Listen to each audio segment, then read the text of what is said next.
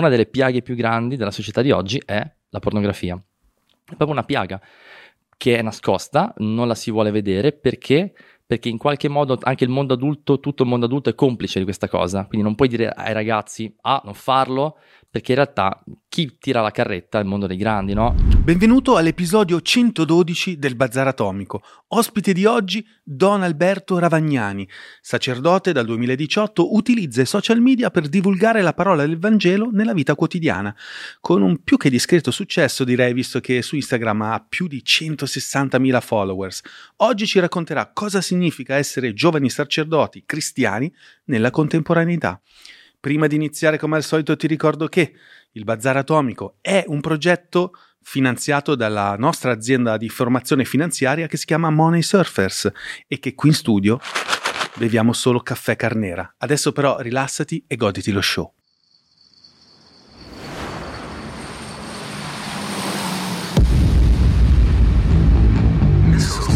Il Bazar Atomico. Ciao Alberto, benvenuto. Ciao, ciao a tutti. È un piacere, è un piacere averti qua. Sai che io non credo alle coincidenze. C'è anche una puntata del Bazar Atomico che parla di questo. E questa mattina ho accompagnato a scuola mio figlio e mentre ritornavo a casa alla radio svizzera, tra l'altro, perché io abito vicino al confine, uh-huh. no? parlavano di questa notizia. Se hai voglia te la leggo, Vai, è spara. molto interessante. Allora, studio dell'Università di Zurigo ehm, del professore Lazzer che dice una volta prima di andare a dormire c'era chi recitava una preghiera. Oggi il 27% della popolazione svizzera dà un'ultima occhiata allo schermo del telefono. Secondo me sono molti di più. Sì. E anche al mattino è proprio lì che si rivolgono gli sguardi, ancora assonnati in una sorta di rito. Una religione digitale quotidiana che con la fede tradizionale ha in comune i concetti di ritualità e addirittura di, per qualcuno pensa, giuro, eh, soprannaturale.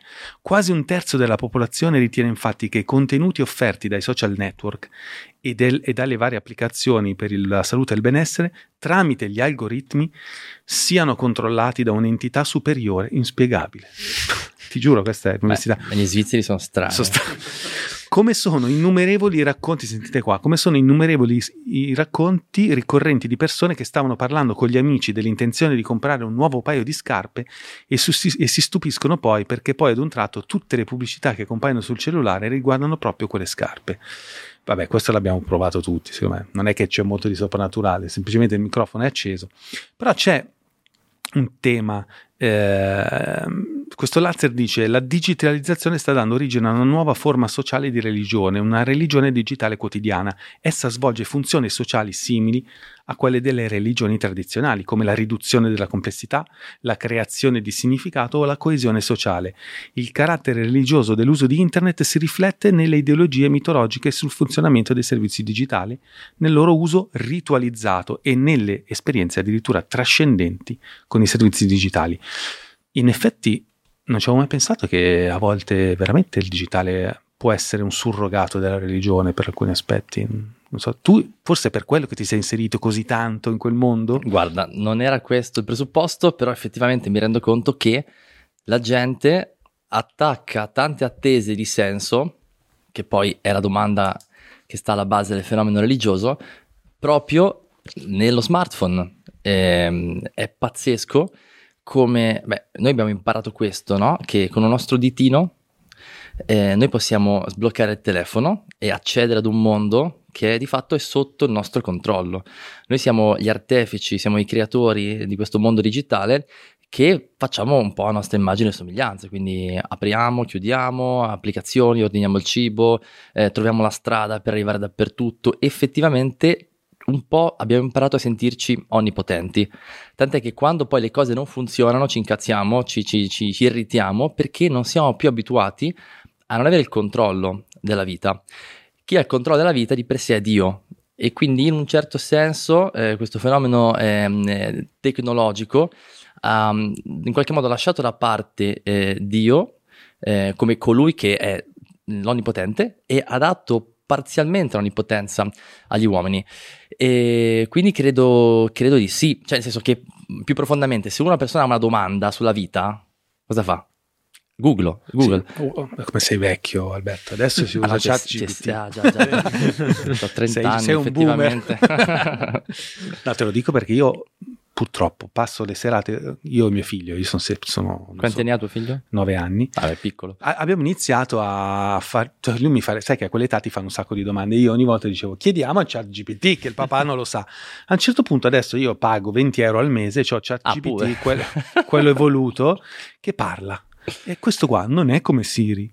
A un certo punto, siccome si ricorda e registra tutto quello che diciamo, lui partecipa alla discussione. Il mio figlio fa, ah, ma non è come Siri, cioè si ricorda quello che ha detto e a un certo punto fa, è come avere un familiare a cui non devi dare da mangiare. Mm, mm, mm, mm. E questa cosa secondo me fa ridere, però è molto pericolosa. eh. Cioè, io Ma penso che no. abbia delle implicazioni Ma ti tremende. conto? Beh, ieri, l'altro giorno, Joe Rogan da...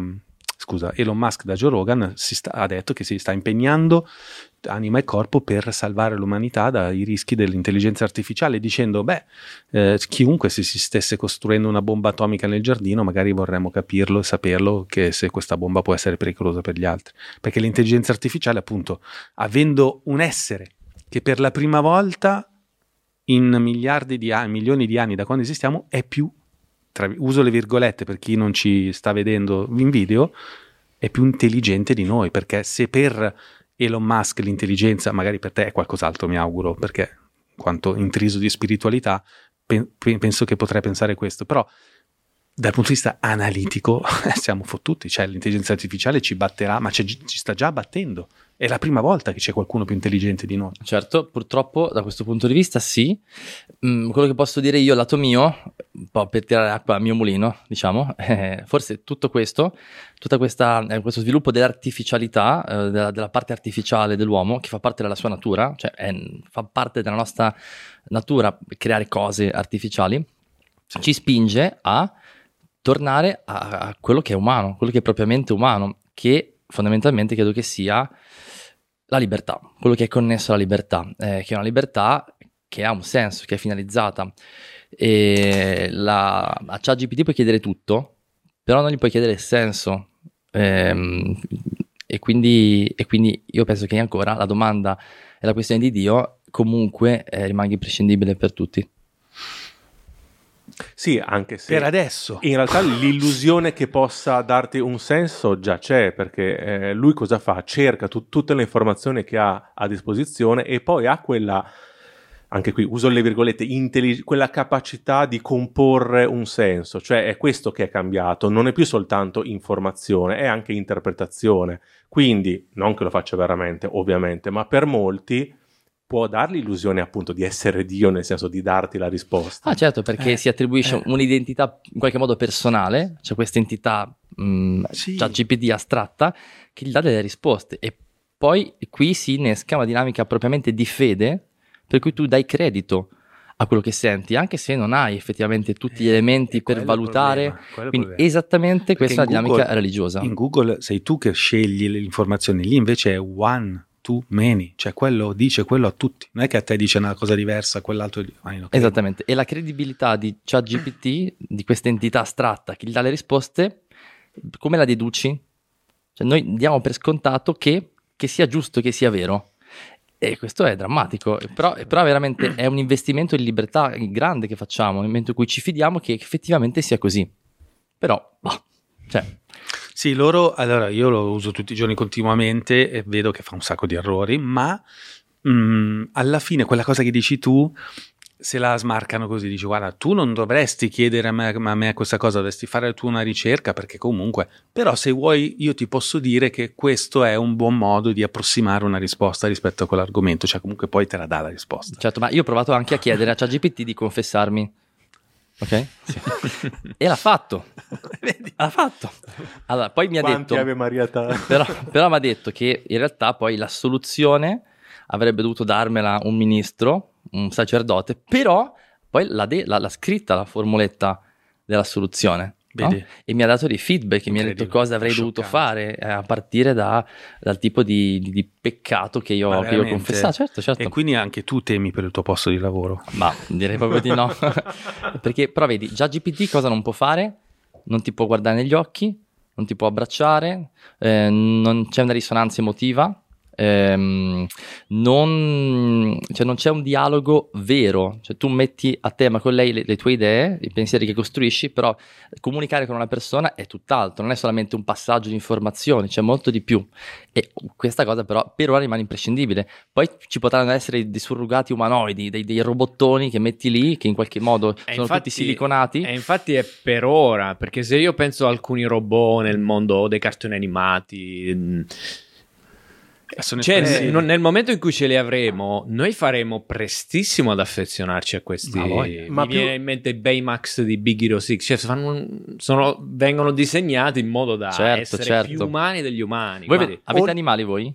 no. No. Ok, posso parlare male degli animali. No, io voglio No, bene agli vai, animali. vai, vai, eh, no. vai, vai, vai, vai. No, scherzo. Sapessi, sapessi. No, no, no, No, vai. scherzo. No, eh. no, devi Io, parlare voglio bene- io sono nato in campagna con mia nonna. Vai, vai, vai. Dici, ecco, dici in tutto. Veneto. No, No, dico, perché eh, tra l'altro anche il tuo superiore, non quello non numero uno, numero due, chi è? Papa Francesco. Ah, oh, ah, quando, quando la signora Chi è? io, io- io lo, lo volevo abbracciare quando la signora voleva fargli benedire Sì. il cane e, e la cazziata cioè ma Sì, eh, sì, sì, mille sì. bambini che cazzo mi fai non ha detto proprio cazzo No, no, voleva no, no. dirlo Non sappiamo cosa abbia pensato. Comunque dicevo che ehm, Un patascione, la, voleva. la dinamica che, che- che voi mh, come avete, avete in qualche modo eh, eh, paventato è più o meno la stessa che già adesso accade nel rapporto un po' malato di- dei padroni con gli animali. Per cui di fatto poi a- a- arrivo a sentir di oggi leggevo sotto un post, aspetta, che stupidata era.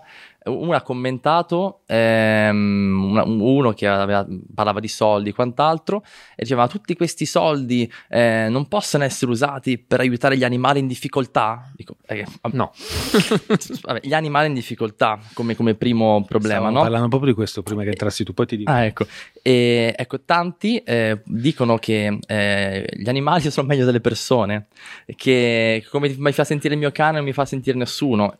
Tanto tempo, tanta energia, tanto affetto lo, lo si investe nei confronti dei propri animaletti e sicuramente questo gli dà tanta ricompensa perché gli animali ti obbediscono, ti danno sempre ragione. Dipendono sì. da te. Gli animali Ti dipendono da danno sei il amore incondizionato, che è una cosa pericolosa. Aspettarsi l'amore incondizionato. Quindi questa stessa dinamica che già con l'animale in qualche modo eh, a volte qualcuno mh, vive, eh, a maggior ragione con, con i robot, con l'intelligenza artificiale, con degli oggetti che tu programmi apposta perché corrispondano alla tua persona, ai tuoi schemi mentali, alla tua volontà, ai tuoi bisogni. Cioè, gli scenari sono veramente devastanti. Cioè, Sì. potrebbe nascere qualsiasi cosa. Io ho bisogno di piacere e creo un robot che mi dà il piacere subito.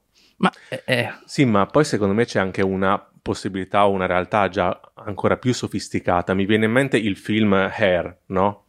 Dove veramente l'algoritmo... aspetta Her, perché Her. È quello dei cappelloni. Ok. infatti stavo, stavo immaginando.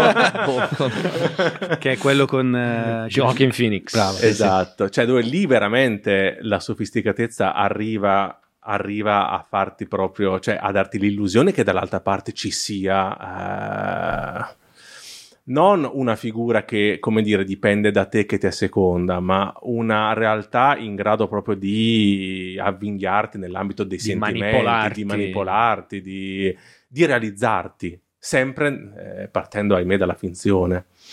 Eh, E, molto interessante questo. Beh, mi piace molto quello che hai detto. ehm, E, devo dire che in effetti la, mh, la tendenza è un po' quella. Cioè, tra l'altro, volevo sapere cosa ne pensavi. L'altro giorno ho letto questo articolo, non so se l'avete visto, che tra i ragazzi, soprattutto negli Stati Uniti, stanno tornando di moda i Nokia, quelli vecchi, che è tipo Sì. 6610 così.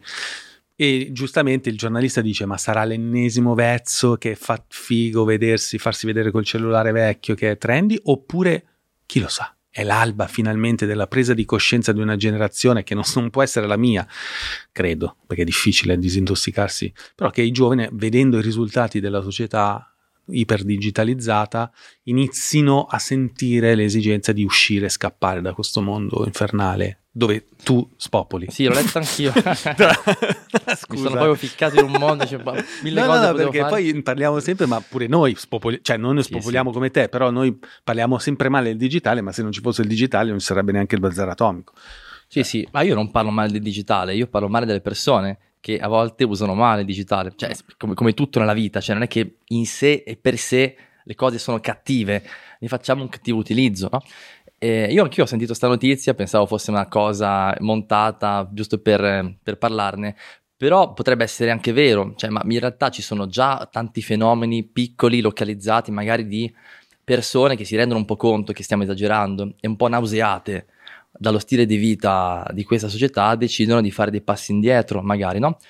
E, mm, beh, oh, uno, io mh, mm, abito con eh, sei ragazzi eh, che hanno 19 anni e, mh, e quindi sono a stretto contatto con questa generazione, quindi vedo come si comportano. Effettivamente la dinamica della prima cosa che faccio la mattina è guardare il telefono e l'ultima cosa che faccio prima di dormire è guardare il telefono, che stiamo provando a scardinare, però io gli ho detto, guardate che vi rendete conto che alla mattina voi vi riempite già il cervello di 300 mila miliardi di stimoli, vi passate 3000 reel e avete, avete visto delle co- in due secondi delle cose che magari i vostri genitori, i vostri nonni si vedevano in Una 5 vita. anni di vita, le vedete in 5 secondi appena sveglia la mattina, capisci che è un, è un trauma.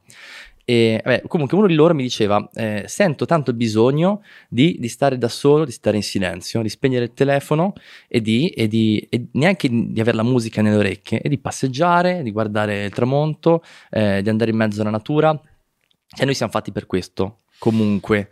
Il problema è quando noi ehm, siamo assuefatti da tutta una serie di stimoli che in qualche modo eh, tappano il nostro bisogno interiore, di vita interiore, quindi di, di prendere contatto con la nostra identità e, e, quindi di fatto poi questa cosa non la sentiamo. Quindi la grossa fatica è riuscire a sfrondare eh, tutte le cose che ci, ci siamo messi addosso per accedere alla nostra vita più profonda.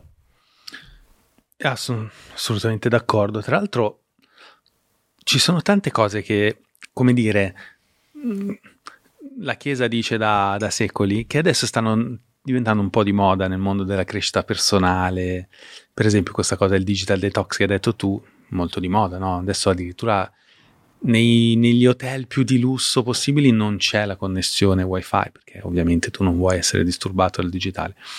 E per esempio, proprio mentre venivo qua, ascoltavo su YouTube un video del nostro amico Marco Crepaldi che parlava della masturbazione e eh, del fatto che sia il porno che la masturbazione in certi ambienti di crescita personale, di sviluppo personale, ma proprio di voglia di perfezionamento interiore, eccetera, è sotto accusa pesantemente. Perché? Non per le questioni biologiche, fisiologiche che sono ancora da indagare circa il fatto che masturbarsi in maniera compulsiva possa abbassare i livelli di testosterone, questo non è provato ancora, ma è ampiamente provato e posso dire anche abbastanza intuitivo dal punto di vista del pensiero logico,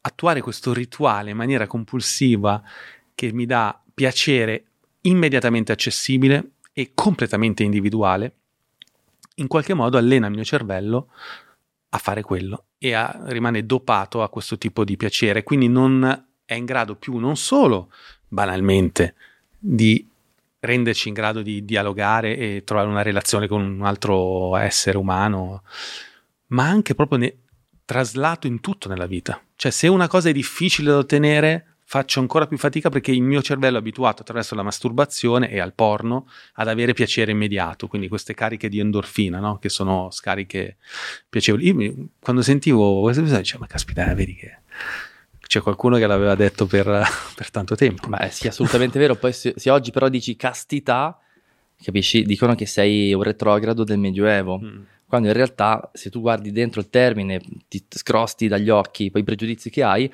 effettivamente ti rendi conto che c'è un valore. E poi però oggi ci sono degli influencer di, di grido, questo tanto viene dall'America, che invece stanno facendo delle battaglie grosse contro la pornografia, la masturbazione, tutti perché ci sono passati ci sono passati, sono and- hanno toccato il fondo e grazie al cielo, tante volte grazie alla fede, ma non sempre, eh, sono risaliti e in quel momento dicono adesso mi sono reso conto effettivamente che questa cosa mi stava rendendo schiavo e allora, e allora iniziano a parlarne, iniziano a raccontare. Certo, lo, oggi lo si fa in maniera diversa rispetto a prima. Prima l'approccio, anche della Chiesa, era più di tipo morale, ma anche perché non c'erano conoscenze o mh, la psicologia non esisteva 200, 300, cioè non, esisteva. Eh, c'era eh, la vita interiore, c'era la spiritualità, c'era il rapporto con la legge di Dio.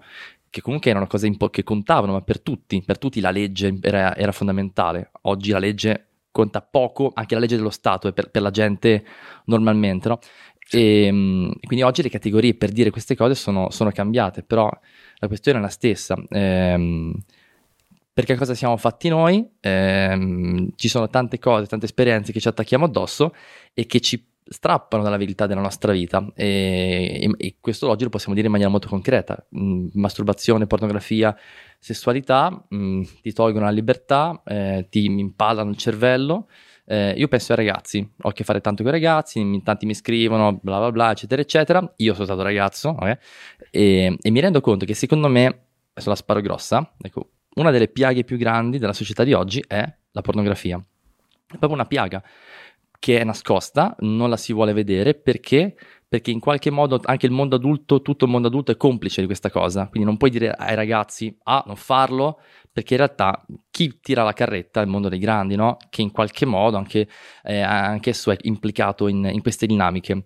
Però vedo che tanti, hanno, tanti ragazzi li vedi, magari non quagliano, a scuola vanno male, sono persi, non combinano niente, eh, stanno attaccati ai social tutto il tempo, a volte li vedi hanno il cervello imballato e dici cosa stai pensando? Tante volte è perché sono attaccati a cose di sessualità, a prestazioni che si aspettano di fare e non fanno, ansia da prestazione, immagini del passato che ritornano, eh, il pensiero costante, il dover fare questa cosa e nonostante magari si rendano conto che devono studiare, eh, avere delle responsabilità, arrivare in orario, eccetera, eccetera, poi dire, non ci riescono perché il loro cervello li riporta sempre lì. Sì, ma infatti, guarda, ci stavo proprio pensando oggi, dicevo, ma tante cose. È venuto Guidalberto Bormolini, non so se No. è un monaco che seguiamo da tempo, e con- lui ha scritto vari libri su pratiche, diciamo, estreme, eh, mh, da mistico qual è, no? Ehm, per esempio, anche adesso va di moda da qualche anno la questione dei bagni freddi, no? Wim Hof, eh, eccetera.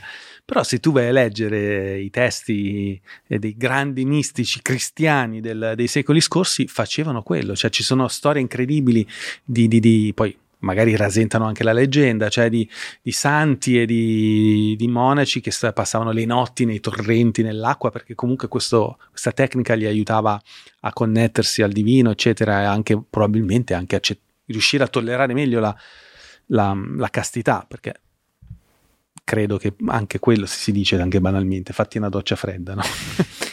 e, e- e, quello è, secondo me, l'errore, della, l'errore ma pacchiano della, della Chiesa Cattolica è sempre stato quello di avere magari delle intuizioni giuste che derivavano magari da una saggezza millenaria, ma di imporle come dogma, non facendo, come dire, comunicazione rispetto ai benefici di una determinata tecnica, no? Cioè, se tu dici, ragazzi, eh, no, masturbarsi è vietato perché Dio ti vede e ti punisce e vai all'inferno, non funziona più. Cioè, è una roba che i ragazzi ridono, ma anche gli adulti. Se invece con un approccio, un approccio più, come dire, moderno, dici, ragazzi, vedete che questo pirata il vostro cervello, non otterrete più risultati. Perché poi, ragazzi, ma anche noi, i risultati li vogliamo ottenere tutti quanti, un fisico migliore, una carriera più, più, più, più, gratificante, delle relazioni migliori con gli altri esseri umani, tutti li vogliamo. Chi è che vuole stare da solo a farsi le seghe in casa? Nessuno. Quindi è un desiderio condiviso quello di ottenere certi risultati, ma il, me- il metodo della Chiesa, che ancora adesso secondo me è veramente old fashion, cioè un po' fuori moda questa cosa del dogma. Allora, adesso devo dire no. Ehm, però anche qua la chiesa chi è? Cioè, anche io sono la chiesa, ma anche la vecchietta di 80 anni è la chiesa, quindi parlare della chiesa in generale è sempre molto difficile, come dire i politici, cioè è la destra, la sinistra, il centro, i progressisti, i conservatori, i giovani, i vecchi, i- eh, ok, parliamo sempre di di alcune persone con un volto concreto. Effettivamente questo approccio c'è stato, ma perché forse... mh, Beh, intanto non è stato mai l'unico. mm? Ehm, comunque, magari a noi arriva l'eco di una tradizione che però poi concretamente nella vita di quel santo, di quella parrocchia, di quell'esperienza, nel rapporto fra il prete o il catechista e, la singola persona non sempre si è giocato in questi termini e non per tutti, quindi bisogna essere in grado di fare dei distinguo particolari. Certo però che oggi comunque la Chiesa è chiamata a eh, rinnovare, aggiornare, come ha sempre dovuto fare dall'inizio ad oggi, il suo modo di dire le cose. Quindi c'è una verità che noi crediamo tale e quindi si tratta poi di dispiegarla per renderla credibile eh, agli occhi delle persone e desiderabile, quindi va presentata in maniera bella. Il punto è questo, cioè la verità vera è bella, eh, anche se magari faticosa, come tante cose nella vita. eh. La verità vera è giusta, e, e quindi va raccontata in maniera bella e in maniera giusta per le persone che la sentono. Io mi sono trovato, mi trovo a parlare di sessualità con tantissimi ragazzi, mm? anche ragazzi che apparentemente non è che hanno questa gran vita di fede. E la cosa che mi sorprende è che tante volte la chiacchierata con me su questi temi è la prima volta che viene fatta, quindi io sono il primo interlocutore serio con cui si parla di certe questioni. mm? E al di là di tutta poi la retorica sull'educazione sessuale nelle scuole, eccetera, eccetera. Ma sì, ma c- certo che bisogna parlare di, di- certe questioni. Mm, però il punto è questo qui, non è che bisogna mettere, cioè non è una materia, perché non è, non è che va trattata come una, una materia la sessualità, è una dimensione fondamentale della vita, occorre avere degli interlocutori, delle persone con cui parlare di certe questioni, di fronte a cui un ragazzo si può sentire libero, bisogna proprio aprire il cuore, perché? Perché è la cosa più intima che, che c'è, cioè il corpo che ci si attacca con l'anima. Chi ne sa parlare, chi ne vuole parlare, chi è disposto, chi è abbastanza libero da mettere a tema queste questioni. Eh, quindi oggi la Chiesa ha la possibilità, secondo me, di tornare a raccontare la verità e magari illuminare la vita delle persone, però c'è bisogno sempre di rapporti personali belli, altrimenti è chiaro che tutto quello che diciamo rischia di essere sentito come un'imposizione. E, cioè, una domanda proprio banale, cioè come si fa a, ehm, a essere casti? Cioè, qual è il trucco? tu che metodo usi? allora, No, eh, lo, lo chiedo per un amico, eh, Sì. per- allora, io ho, ho pubblicato un, ehm, un TikTok, no, Cioè, soprattutto in una società come tema- quella di oggi, perché nel senso nel Medioevo dici, ma è una società come oggi che è ipersessualizzata, cioè ogni volta che io accendo Instagram, poi lo so, voi direte, te credo, l'algoritmo a te, solo a te ti manda. Io sono messo molto meglio di molti miei amici che hanno solo donne che fanno i balletti, però è più difficile, no? In una società dove ovunque, cioè, poster di donne nude ovunque, cioè, senso comunque uomini nudi, cioè, è Certo. ipersessualizzato ovunque, in televisione, su web. Cioè, come si fa a resistere? Cioè, a resistere? a sublimare, forse probabilmente nel tuo caso, quel tipo di energia che in quanto essere umano non puoi avere. No, no, Cioè, anzi, ce l'hai, anzi. anzi. Ehm, sì, le- io ho pubblicato un TikTok l'altro giorno in cui provavo a dire questa cosa, che secondo me oggi il sesso è sopravvalutato, eh. se ne fa tanto, con tanta superficialità, però poi le persone non è che sono più felici, cioè puntiamo tutto sul sesso, il sesso sembra che sia la cosa più, più- più strafiga della terra, però poi ti guardi intorno e vedi che questo poi non, non ti torna in termini di benessere complessivo della vita delle persone. E quindi, anzi, tante volte chi te ne fa di più eh, a, volte, eh, a volte è più complessato, c'ha più paranoie, forse perché vai a vedere, anzi proprio perché è incasinato, allora ne, ne fa tanto perché ha bisogno di sublimare, sfogare, eccetera, eccetera. È come il cibo, se ci pensi. Ma no? sì, co- come tan- tante forme di piacere, no? Lo sballo, Le il droghe, fumo, certo. eccetera, eccetera, no? Perché è vissuto come un divertimento, come compensazione, cioè sì, qualcosa che ti vuoto. porta fuori, che ti, ti diverte appunto dalla, dalla- dalla tua vita e dalle tue difficoltà. La cosa che mi ha colpito è che eh, beh, questo pensiero qui che io ho, cioè, ce l'ho e l'ho condiviso con tante persone, con, con tanti ragazzi, cioè non è che è un pensiero mio che mi sono svegliato la mattina e dico... E, la cosa interessante è che però che i commenti sotto il post sono per la stragrande maggioranza contro, eh, che mi deridono, perché un prete che, che- che ne sai tu di queste cose, ehm, come se noi non fossimo esseri incarnati con una sessualità, va bene? E con delle lotte che facciamo e, e con anche di- di- di- delle- dei successi rispetto a queste fatiche. Eh, però la cosa che più mi colpisce è questa, è che questi commenti qui sono tutti fatti così perché sono tutti frutto di superficialità. Cioè la prima cosa che gli è passata in me- in- nella testa di queste persone l'hanno subito sparata senza rifletterci. Cioè se ci pensi un attimino in più a, a quello che ho detto e a quello che hai scritto, ti rendi conto che, che non è vero, che, c'è, che c'è di più, che la questione è più seria di quello che sembra. Secondo me il problema di oggi è questo, è che il sesso è vissuto solo come una questione superficiale, va bene? E, e per riuscire a essere casti occorre passare attraverso la superficialità del sesso, cioè il fatto che sia qualcosa di corpo, di, di- di- di sensazioni, di pulsioni, cioè, che non è sbagliato, eh? ok? Però c'è di più perché la nostra vita non è mai eh, solo superficiale, cioè nessuna delle cose che facciamo in quanto esseri umani si riduce a qualcosa di esteriore, ma perché noi siamo un tutt'uno, l'anima è legata al corpo. Quindi chi riesce ad essere casto è perché ha scoperto che dietro alle pulsioni, alla sensazione, alla carne, c'è l'anima, c'è il godimento interiore, c'è, c'è la serenità, c'è la gioia, sono tutte cose che stanno dentro, stanno sotto. Castità la vivono anche sposi, cioè la castità non vuol dire non fare sesso, eh? La castità vuol dire vivere la sessualità orientata all'amore, per cui eh, due sposi casti sono due sposi che fanno l'amore, va bene? Per amore, in maniera libera, va bene? Che non sono schiavi l'uno dell'altra, la modalità di fare l'amore è casto oppure non è casto. Uno come me, che ha fatto una scelta di vita di celibato, è la castità la vivo se non ho rapporti sessuali, va bene? Quindi cioè, la castità vuol dire letteralmente è la... Ehm, deriva dalla pa- parola castigare, castigare eh, il corpo con la ragione tecnicamente, cioè se tu ci pensi effettivamente a quello che stai vivendo, ti rendi conto che, cioè tu non puoi dare sfogo a tutto quello che provi, se no saremmo de- delle belve, degli animali, no? E, e quindi la ragione ci aiuta a capire cosa stiamo facendo e a dare un senso più profondo. Quindi la castità ha bisogno di andare oltre il corpo e questa cosa la gente non la fa oggi. Cioè, il vero problema è che non è che ci sono cose dappertutto, culi, tette, No, eccetera, solo- eccetera. È che però siamo solo esteriori, siamo abituati a stare solamente alla superficie Eh, delle cose. C'è qualcuno che dice meno male, cioè nel senso qualcuno che dice sì, mi piace il sesso superficiale. Adesso anche a Milano ci sono i cosiddetti explicit party, no? Sono dei non sono club privé come una volta, un po', sai, dove la, la gente va di nascosto, magari di una certa età con le coppie, scambi di coppie.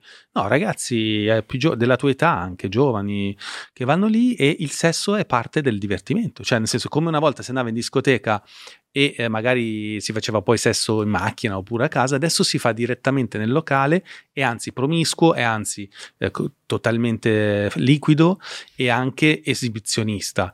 E eh, c'è un movimento che, se, che vabbè, è partito in, a Berlino, insomma, Sì, in tutti adesso ma che adesso siamo dieci anni in ritardo. Esatto, che comunque è un orgoglio della superficialità del sesso, cioè c'è anche quella, quella dinamica. Certo, ma ehm, se noi mh, possiamo, in quanto esseri umani, fare, cioè siamo liberi effettivamente di fare tutto, possiamo fare il bene così come possiamo fare il male. Eh, il problema di, di- di questa modalità di vivere le cose è che non porta a niente, cioè non è feconda, è fine a se stessa. E però eh, dentro una dimensione storica, ehm, un, un approccio alla vita così eh, è fallimentare perché la mia vita va avanti, accadono cose, cresco, sono chiamato a crescere, sono chiamato a vivere bene la fase di vita che mi è data di vivere. Cioè, ho 20 anni, ho 30 anni, ho 40 anni, ho 50 anni. Sono chiamato ad essere parte attiva della società, a costruire qualcosa. Questa roba qui è fine a se stessa, anzi è deleteria, cioè ci distrugge, distrugge la nostra umanità perché ci, ehm, come dire, mh, distrugge la, capa- la- la fraternità intrinseca fra gli uomini. Cioè, io, quello che ho davanti a me è un oggetto, va bene? E lì fondamentalmente prendo a martellate ehm, la mia umanità perché di fatto disimparo a trattare le persone con rispetto, a vederle come un'occasione di incontro e non come l'opportunità di provare un godimento effimero. Perché poi quello che tu vivi lì lo porti fuori, perché se tu fai sesso in questa maniera, guarda, non dico 100 su 100, però è molto probabile che questa stessa dinamica di consumo, di possesso, la trasferisci anche dentro altre cir- circostanze, l'amicizia, ehm, i rapporti con i colleghi, eh, le varie cose della vita. Ehm, cioè, se non amiamo, cioè quello che ci distingue dagli animali è l'amore libero. Se noi non amiamo, eh, rischiamo di vivere dinamiche eh, animalesche che rischiano di essere autodistruttive anche per la società. Esempio, scusa, e poi finisco. No, no, non Eh, finire, vai. cioè, eh, oggi un- il- uno dei drammi più grandi della società è che non si fanno più figli. Poi di questa cosa qui non se ne vuole parlare, va bene? No, noi ne parliamo Noi ne sempre, parliamo sempre, Bravi, ok, noi ne perfetto. parliamo sempre, anche Proprio a microfoni spenti. legati alla questione dei- degli, degli animali, cioè perché ormai l'animale è diventato Sono per- surrogati, surrogati. surrogati dei bambini. Eh, Quindi l'Italia, cioè, all'anno scorso a Bustarsizio, dove ero io a fare il prete fino a settembre, per la prima volta il numero dei funerali ha superato quello dei, no, non dei battesimi, dei nati. dei nati. Dei nati. I Battesimi. Già da mo'. è già andata questa cosa purtroppo. Il numero dei nati, questo è un dramma per la città di Busto, vuol dire che è condannata ad invecchiare.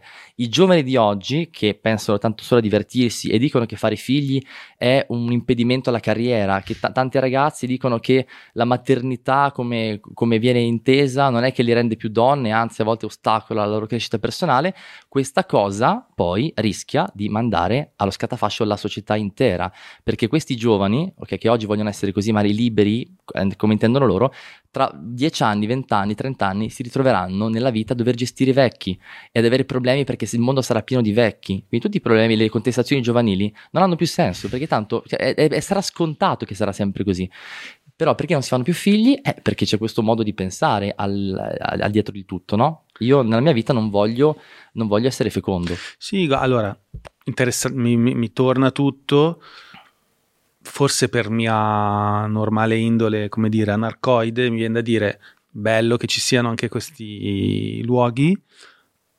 Ci andrei, non ci andrei, non lo so, un po' mi vergogno a fare sesso davanti agli altri, però mi dico, è bello che si possa fare. Cioè, mi piace l'idea che si possa anche vivere una sessualità di quel tipo anche per comprendere la, la vacuità di quel tipo di sessualità per qualcuno, per qualcun altro magari non, non sarà in grado di comprenderla. E soprattutto mi sembra che il tema non sia tanto, è giu- cioè, come dire, frequentarli o non frequentarli questi posti oppure semplicemente andare su una, un'app di dating la stessa roba, cioè non farlo davanti a tutti, non fare nei club, ma come dici tu, fare sesso come passatempo fisico, no? con persone che magari non conosciamo. Ma non, cioè, riuscire a non, far- a farlo, a non farlo diventare una dipendenza, che è difficile, cioè nel senso è que- eh, eh, Auguri, no. cioè, cioè, è veramente, veramente difficile questa veramente cosa. difficile. No, cioè Eh, ti frega sta roba frega, qui. sì. Ma perché, cioè, come dire, È la come questi- la cocaina, cioè uno non è che può dire ma sì, solo ogni tanto. No, peggio, c'è peggio. peggio, la sessualità è, è- è la cosa più, più intima che abbiamo, è, la- è proprio la carne, no? Sì, anche l'energia più, più potente, quella basica più potente, cioè quella erotica. Da, da lì viene la nostra vita, eh? Cioè, capito? Quindi è veramente qualcosa la di ricompensa definitiva del- dell'esistenza. molto potente e quindi anche molto, molto pericolosa. Ad esempio, i, cioè, i traumi legati agli abusi cioè, non se ne vanno più. Se una persona viene traumatizzata perché viene violentata o abusata in- a livello sessuale, questa cosa qui cioè, non è che mh, gli lascia una ferita superficiale, cioè veramente molto molto profonda e magari anche dopo che hai avuto rapporti sessuali, cioè che ce l'hai fatta in maniera libera, ti sei sposato, comunque questa ferita qui ti rimane dentro come una cosa indelebile perché è andato proprio a beccarti sulle identità ed è tremendo. Quindi è facile che tu faci- di- diventi schiavo di, di- di questa cosa qui. Eh sì, no, immagino che è un frutto davvero difficile dal Poi, quale distaccarsi. Questa roba qui, cioè, io, oggi visto come segno di progresso, magari, eh, ma le, le testate un po', un po' eh, sinistroidi magari ne parleranno come qualcosa di cui essere contenti, però in realtà mi sembra che cioè, non sia niente di nuovo. L'umanità in passato, ma tipo prima di Gesù Cristo, eh, imperi romani, eh, nel mondo, cioè proprio cose vecchie, vecchie, vecchie, cioè viveva già dinamiche di questo tipo, la sessualità confusa, eh, mi- mescolato con cose religiose. Nella fase decadente della società. Esattamente, esattamente, il- proprio il, lo- fase ellenica della lo, sfaccello, lo sfaccello dei costumi. Sì. E oggi tutto questo è rivestito di tecnologia, è rivestito di, di- è tutto un po' più profumato, un po' più imbellettato, un po' più tecnologico, un po' più pubblicizzato meglio, ma fondamentalmente è la stessa situazione mh, deleteria, svilente, eh, che gli uomini hanno vissuto da sempre. Però, allora, va bene. Però questi discorsi a volte mi risuonano un po' putiniani, non so come dire. Aiuto. no, li- lo dico anche a me stesso perché io ho capito che la mia identità oramai è scissa come quella statua là, la vedi, che è piena di deità che non fanno fatica a trovare un- una faccia sola. la vedo, la vedo. Al di là di, di me che chi se ne fotte di Davide, però mi dico, cazzo, poi chi è che era Andrea Pezzi che è venuto qua dicendo eh, è impossibile tornare indietro? Cioè, come- c'è sempre qualcosa di nuovo, di diverso. Che, perché ho citato Putin? Perché comunque eh, i cosiddetti Dio, Patria e Famiglia nostrani sono putiniani perché lo vedono come l'ultimo avamposto del degrado gender fluido eh, di qualsiasi tipo della nostra società e eh, della società tradizionale, della famiglia, eccetera. Però mi dico, non può esserci un ritorno come eravamo prima, cioè non so come dire, questa situazione mh, non può essere corretta con eh, un... corretta, poi una parola che non so come dire, non, non mi piace, però come... f- cioè, innanzitutto non può essere impe- imposta con, per legge. Come per esempio in Russia non si può fare gay pride oppure vengono uccise persone, eccetera. Cioè non può, non può esserci un potere dall'alto, temporale, che vieta certe cose o che, come dire, anche in Italia le vieta subdolamente, come accade per l'aborto, eh, comunque non dando poss- gli stessi diritti a chi si sposa con lo stesso sesso, eccetera. Cioè, non so come dire, mi sembra come svuotare l'oceano con col cucchiaino, cioè non ci deve essere un modo mm, più evoluto di approcciare questo tema che c'è, perché io lo capisco quello che dici, cioè una società totalmente libera non è la soluzione alla felicità, ce l'abbiamo capito, anzi spesso eh, i grandi saggi ti spiegano che se sei libero devi essere in grado di tollerarla questa libertà, come diceva anche Carmelo Bene, la libertà peggior, non c'è peggior vincolo, cioè se non sai dominare te stesso non, non potrai mai, come dire, dominare gli, gli eventi che ti accadono, mentre invece una persona che è in grado di dominare è una parola anche lì un po' forte, però di, di- di controllare, di, di essere il regista dei proprie pulsioni, ci sono mille libri che vedi messi anche su in quella libreria che dicono poi riesci a governare anche il tuo destino. Magari magia, magari no, magari sì. Io ci credo, per esempio. Ho Certo. fatto mille domande in una. No, no, no, ca- capisco. ca- Anch'io cioè, ci penso tante Senza volte, farle, tra no? E a me piacerebbe tanto schioccare le dita e vedere i problemi risolti. Ehm, però la questione è, è- è questa, la vedrei così, non come problemi sociali, cioè non tirare in ballo la lo sguardo del sociologo, eh, ma lo sguardo, direi io, del prete, del cristiano, dell'uomo spirituale, cioè il, pu- la- il terreno di battaglia è il cuore dell'uomo. Cioè, queste- questi problemi qui sono problemi fondamentalmente di sempre che l'uomo ha vissuto in maniere diverse, va bene? Eh, la questione è però la libertà che non per forza deve essere espressa a livello sociale, esteriore, questa è una conseguenza, ma interiore e secondo me lì si può agire. L'educazione, ehm, la religione, l'amicizia, la fraternità, eh, i rapporti interpersonali e io penso che si debba partire da pochi. Come sempre, cioè le grandi rivoluzioni nella storia sono partite da minoranze ben motivate. Infatti mi veniva proprio, volevo parlare di un esempio che ho visto io con i miei occhi, che è un paese come la Danimarca, che è un paese molto ricco, dove, vabbè, la Scandinavia sono i paesi dove c'è più grande libertà in senso generale, però c'è anche un'educazione di un livello, non lo so, sono alieni rispetto a noi, e lì tutto questo, tutta questa libertà che loro hanno, loro non, se la neanche, no- non gli interessa neanche. In Danimarca le donne si vogliono sposare a 20 anni e vogliono fare figli e li fanno. È l'unico paese europeo che arriva quasi al replacement rate. Sì, c'è un discorso anche economico, eh, cioè di- Certo. di, possibilità. certo, poi è di- un paese piccolo con pochi abitanti che riesce a creare una situazione in cui ti dà tutto quello che ti serve e soprattutto intellettualmente e le persone poi fanno le scelte Tradizionali. tendenzialmente tradizionali, anche la distribuzione dei lavori. Beh, Il mi viene in mente- 90% delle, delle- delle donne lì fanno lavori di cura della persona, fanno le insegnanti, eh, gli, ing- gli ingegneri sono tutti uomini. Mi viene vabbè, questo lo dici sempre.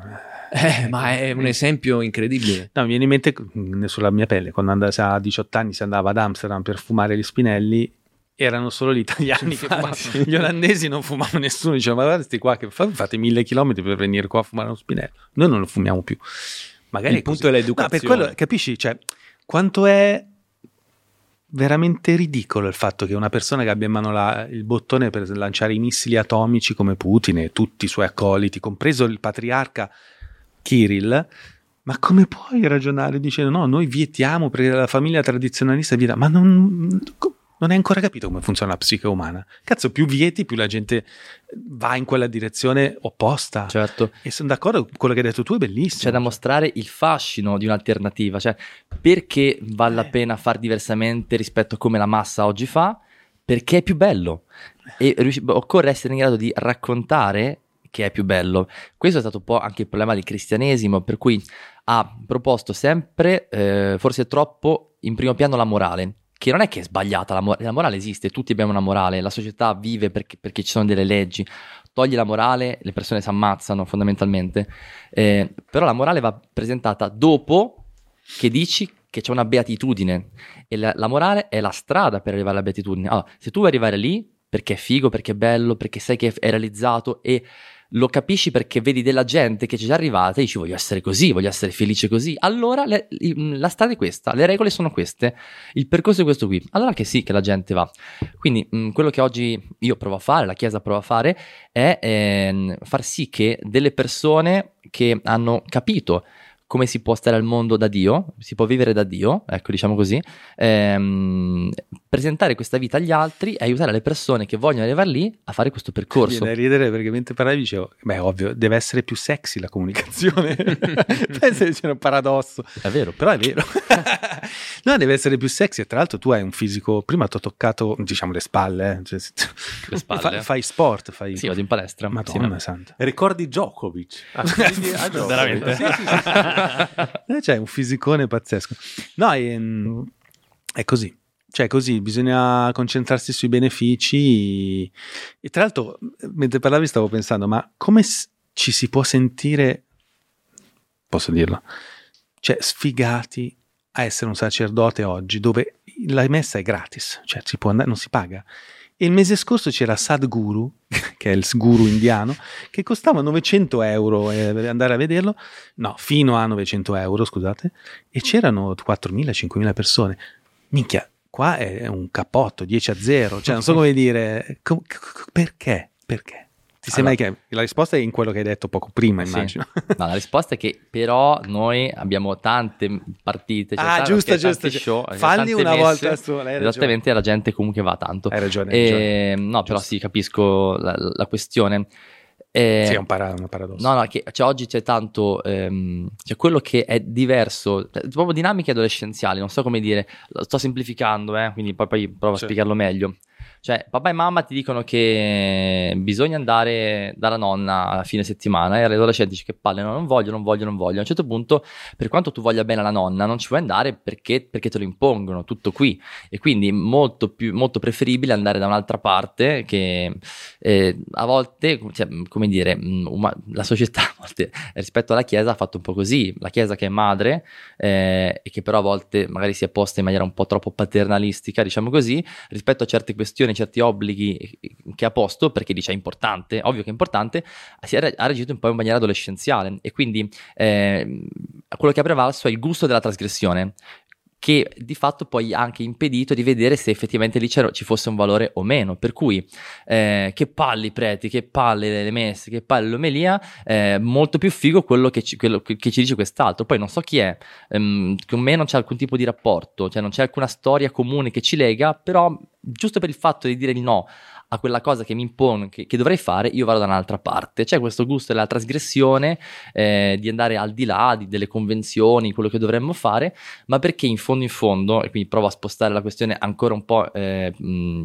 a vederla un po' più dall'alto, ehm, oggi eh, ci sentiamo, vogliamo sentirci tutti un po' più protagonisti della nostra vita, tutti un po' più artefici del nostro destino, Eh, cioè ci scoccia quando qualcuno ci dice quello che dovremmo fare in ogni ambito, quindi me lo vado a cercare io, va bene?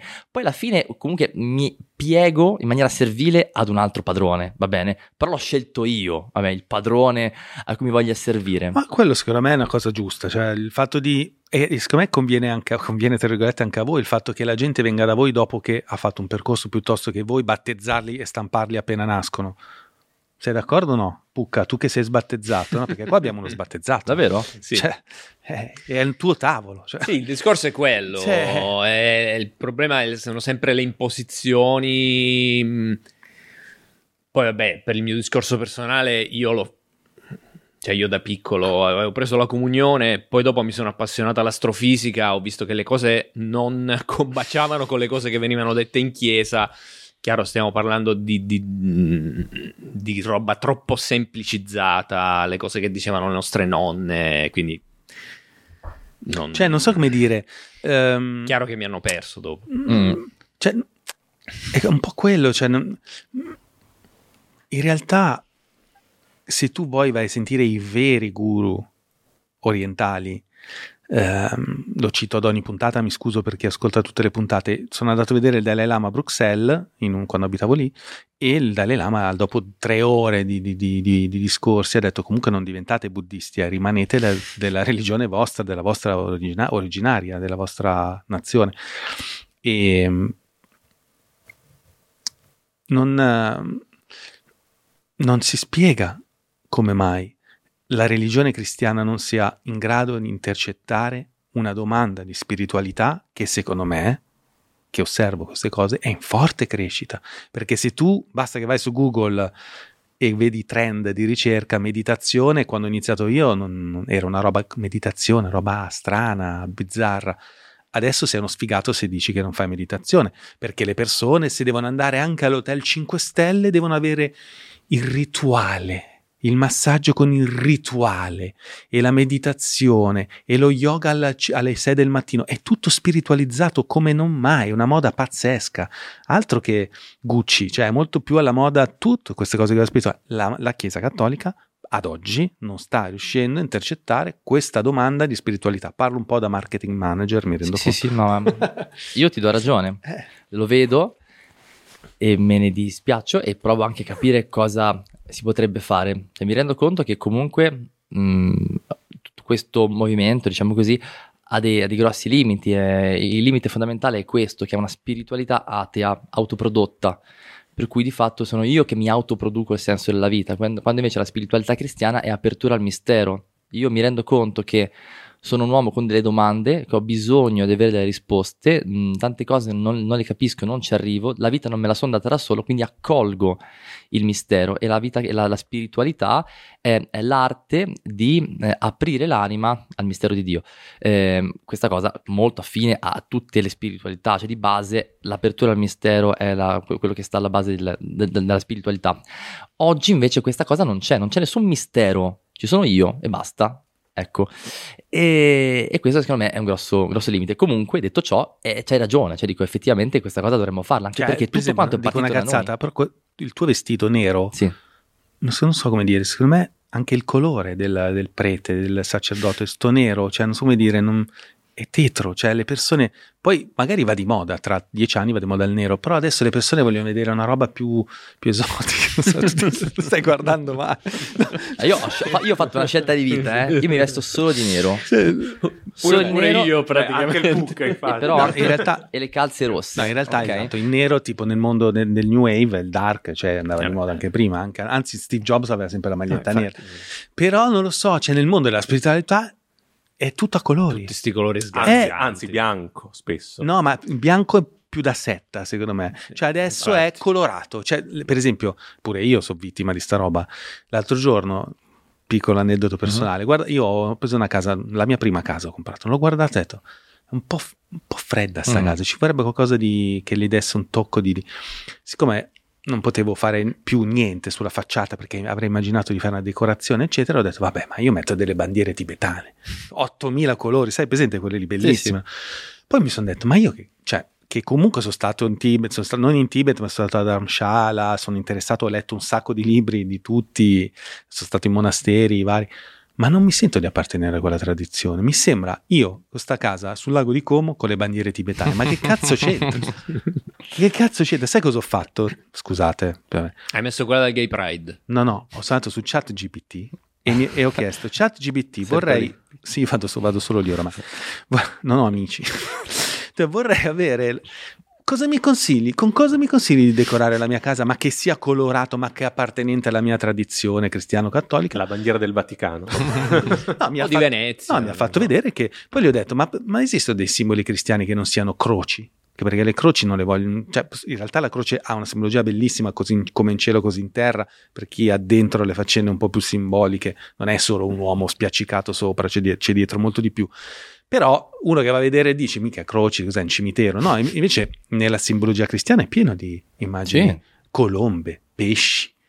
eh, di tutto, cioè eh, ogni tipo di, di- Certo, di cosa certo, colorata. sì, sì, Quindi sì. si può colorare un, un ambiente rendendolo più gioioso senza per forza andare a pescare in, in tradizioni che non c'entrano niente con le Certo, nostre. ma io penso che si faccia, cioè allora, io, allora, io mi vesto di nero per scelta eh, di A, mm, oggi lo chiamano minimalismo. Sì. Ok, fa figo, perfetto. Sono minimalista. Apro l'armadio e ho camicie nere, pantaloni neri. Fine. Ci metto due secondi a vestirmi. Scusa, Eh, Alberto, eh, lo faccio davanti a te. Unboxing. Allora, Vai. per chi è in video, adesso apriremo, sembra fatto apposta, adesso apriremo questa scatola. Adesso vedi che non è quello che penso. Guarda, siccome aspetta- Infatti, con te non si sa mai. Dei È un bel- pornografici. Un vibratore gigante. Rischi, eh? Un masturbatore. No, ehm, guarda qua cosa c'ho. Posso regalartene una? Ne ho 10. Wow. 10 magliette nere. Che taglia porti? Non lo so, vabbè. La M ci sta. Mm. Ah, perché c'è il fisico. Hai preso tu. pure taglie diverse? No, sono tutte Ah, M ah, per lui. ok, ah. Tu sei L perché L. più musica. Vabbè, comunque, tutte nere, perché anch'io ho detto basta, cioè sono stufo di avere mille colori, voglio avere... Poi quando voglio mi metto colorato, però day by day, per chi non lo vede, sono 10 magliette nere, facciamo anche la pubblicità, True Classic, insomma, quelle che ti vestono anche da figo. Scusa, ti ho interrotto. No, no, dico, eh, eh, cioè io, questa è stata una scelta, è un po' anche di povertà, diciamo così, Ehm, perché mi, mi ero reso conto comunque che dietro alla scelta dell'abbinamento del vestito c'era un che di, di ricercatezza che volevo sembrare, dimostrare, quant'altro. E, e quindi, come dire, ho preso due piccioni con una fava. E altra cosa che mi affascina molto è, è, è il saio dei francescani, va bene, è la divisa, diciamo così, perché quando vedi un frate tutti, eh, anche, anche il mondo ateo, comunque dici figo il frate, cioè Sì. fa, fa figo, fa, Fa fa figo. esotico. Sì, frate, frate spacca. Perché lo vedi perché è radicale, ha proprio evidentemente dato tutto, no? Eh, la veste, la- adesso vabbè, piccola confidenza, la veste, ambro- la divisa ambrosiana, la, vi- la divisa del prete diocesano è un po' scomoda, va bene? E poi se la vedi, sa di sfigato oggi. Sì, vedi il saio francescano, dici figo. È cool. Vedi un prete con la veste, dici mamma che vecchio questo. Quindi dato che non- questo messaggio non lo voglio dare, allora la mia divisa, diciamo così, è vestirmi di nero, quindi tendenzialmente ah, un nero che possa in qualche Total modo... black. Sì, total sì, sì, come dire, però bene.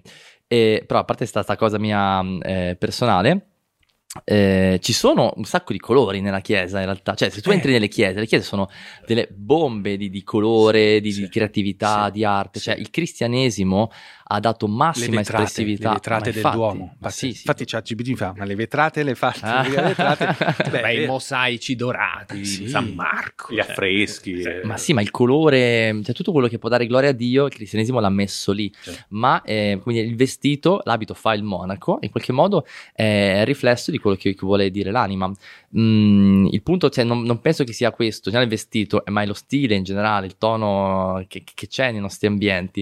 Eh, Però capisci, ma chi è che verrebbe in mente? Tutti quelli che dicono voglio dare un tono un po' spirituale si pilano le bandiere tibetane, un buddone gigante. eh, lo so. Cioè, non so come dire, a Ibiza non ho mai visto una statua della Madonna, però c'è il Buddha. Però, Perché non c'è eh, la Madonna a Ibiza eh. in discoteca?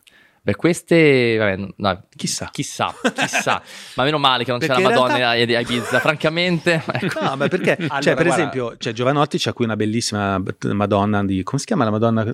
Quella colorata messicana, bellissima. Di Guadalupe. Esatto, Guadalupe. Sì. Ci sono simboli. Quella è una Madonna Beh, allora, meravigliosa, super il stilosa. mondo della musica, del- dello spettacolo, ruba al cristianesimo i suoi simboli e oggi li sta riproponendo eh, in salsa ehm, laica. Comunque vedi che alla fine c'è questo bisogno insito di, di- di spiritualità che va comunque a pescare eh, questi simboli che, che dentro hanno qualcosa di molto più grande. Poi magari non lo si riconosce, forse lo si vuole anche un po' prendere in giro, però è di fatto il riconoscimento che dicono qualcosa di, di più grande.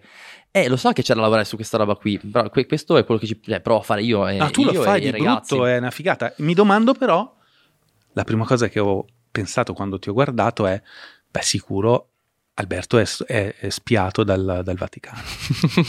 Non- se non spiato, ma sicuramente avrà tanti occhi puntati, perché sei, hai più followers del Papa, credo, non so. Cioè, no, no. Però insomma... è cioè, un grande influencer eh, Sì. Francesco. No, Francesco piace anche a me.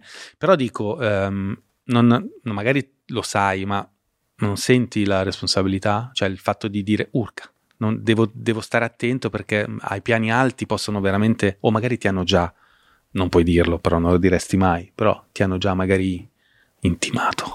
Stai Ammonito. calmo. Alberto, stai calmo. Zan, zan, zan, zan. Stai calmo. il potere, la lobby della Chiesa. No, Eh. in realtà è il contrario. In realtà dai piani alti io ho ricevuto tanta, tanta stima e tanto incoraggiamento. Certo, ho avuto anche delle critiche, però mai ufficiali, anzi, eh, da parte del- dell'istituzione ho ricevuto non solo mh, stima, ma anche accompagnamento, cioè mi sento accompagnato e gli occhi puntati addosso ce li ho perché mi vogliono bene le persone in realtà. E, e ehm, vorrebbero che questa cosa che faccio possa andare avanti nel tempo perché sono tutti bravi a fare la fiammata, esplodere come dei fuochi d'artificio, no? Invece io ho 30 anni, sono aperte da 5 anni, cioè niente, Niente. praticamente, no? E come faccio a durare nel tempo, a far sì che questo non sia solamente un fuoco d'artificio, ehm, ma possa essere diventare un incendio che coinvolga altre persone, altri preti, altri consacrati, ehm, che possa rinnovare la Chiesa ehm, come tanti altri stanno lavorando per lo stesso obiettivo e quindi non basto io, quindi altre persone che mi stanno dando una mano. Non so, magari ti hanno chiesto di fare dei corsi di social media per i sacerdoti, cioè com- Sì.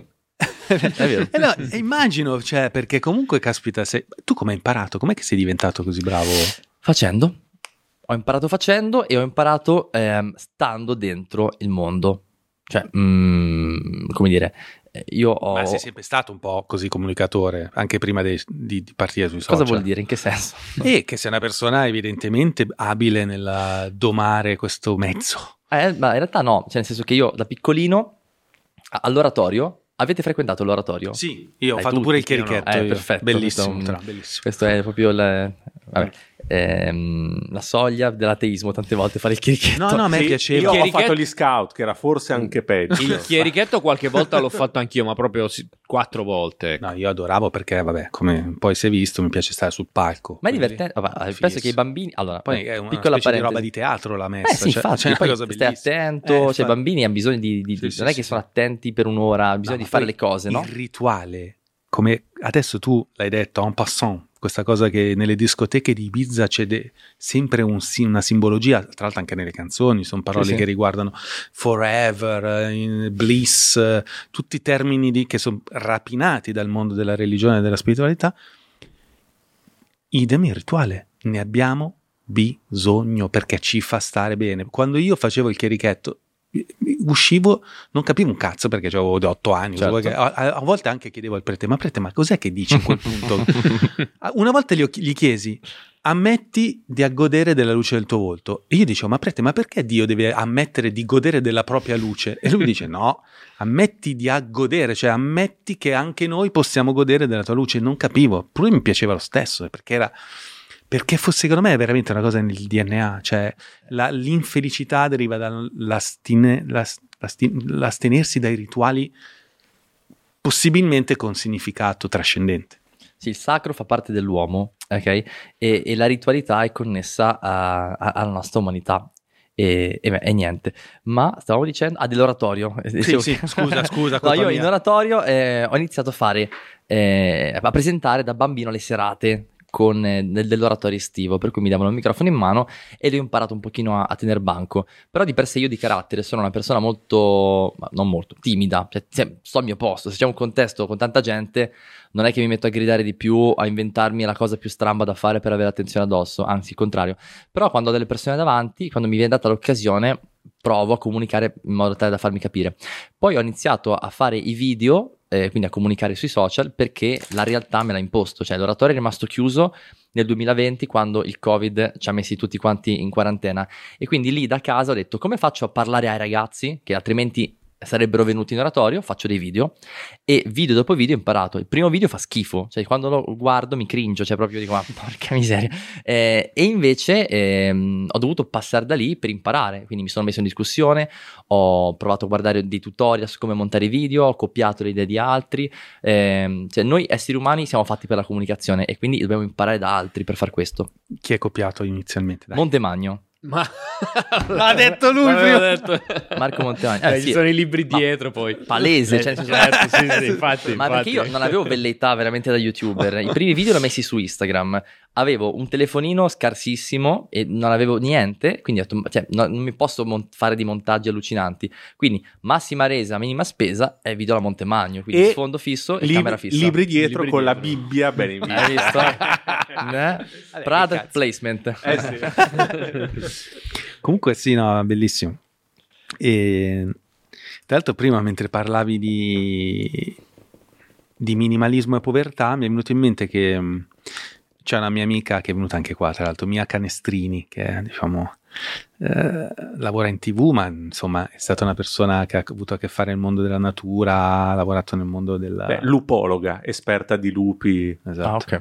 Non Ma pensavo- l'upologa si può dire, cioè è una cosa... È stata fa definita lupologa, Cioè, cioè, sì. è un po' il suo Sì. nome d'arte. Sì, sì.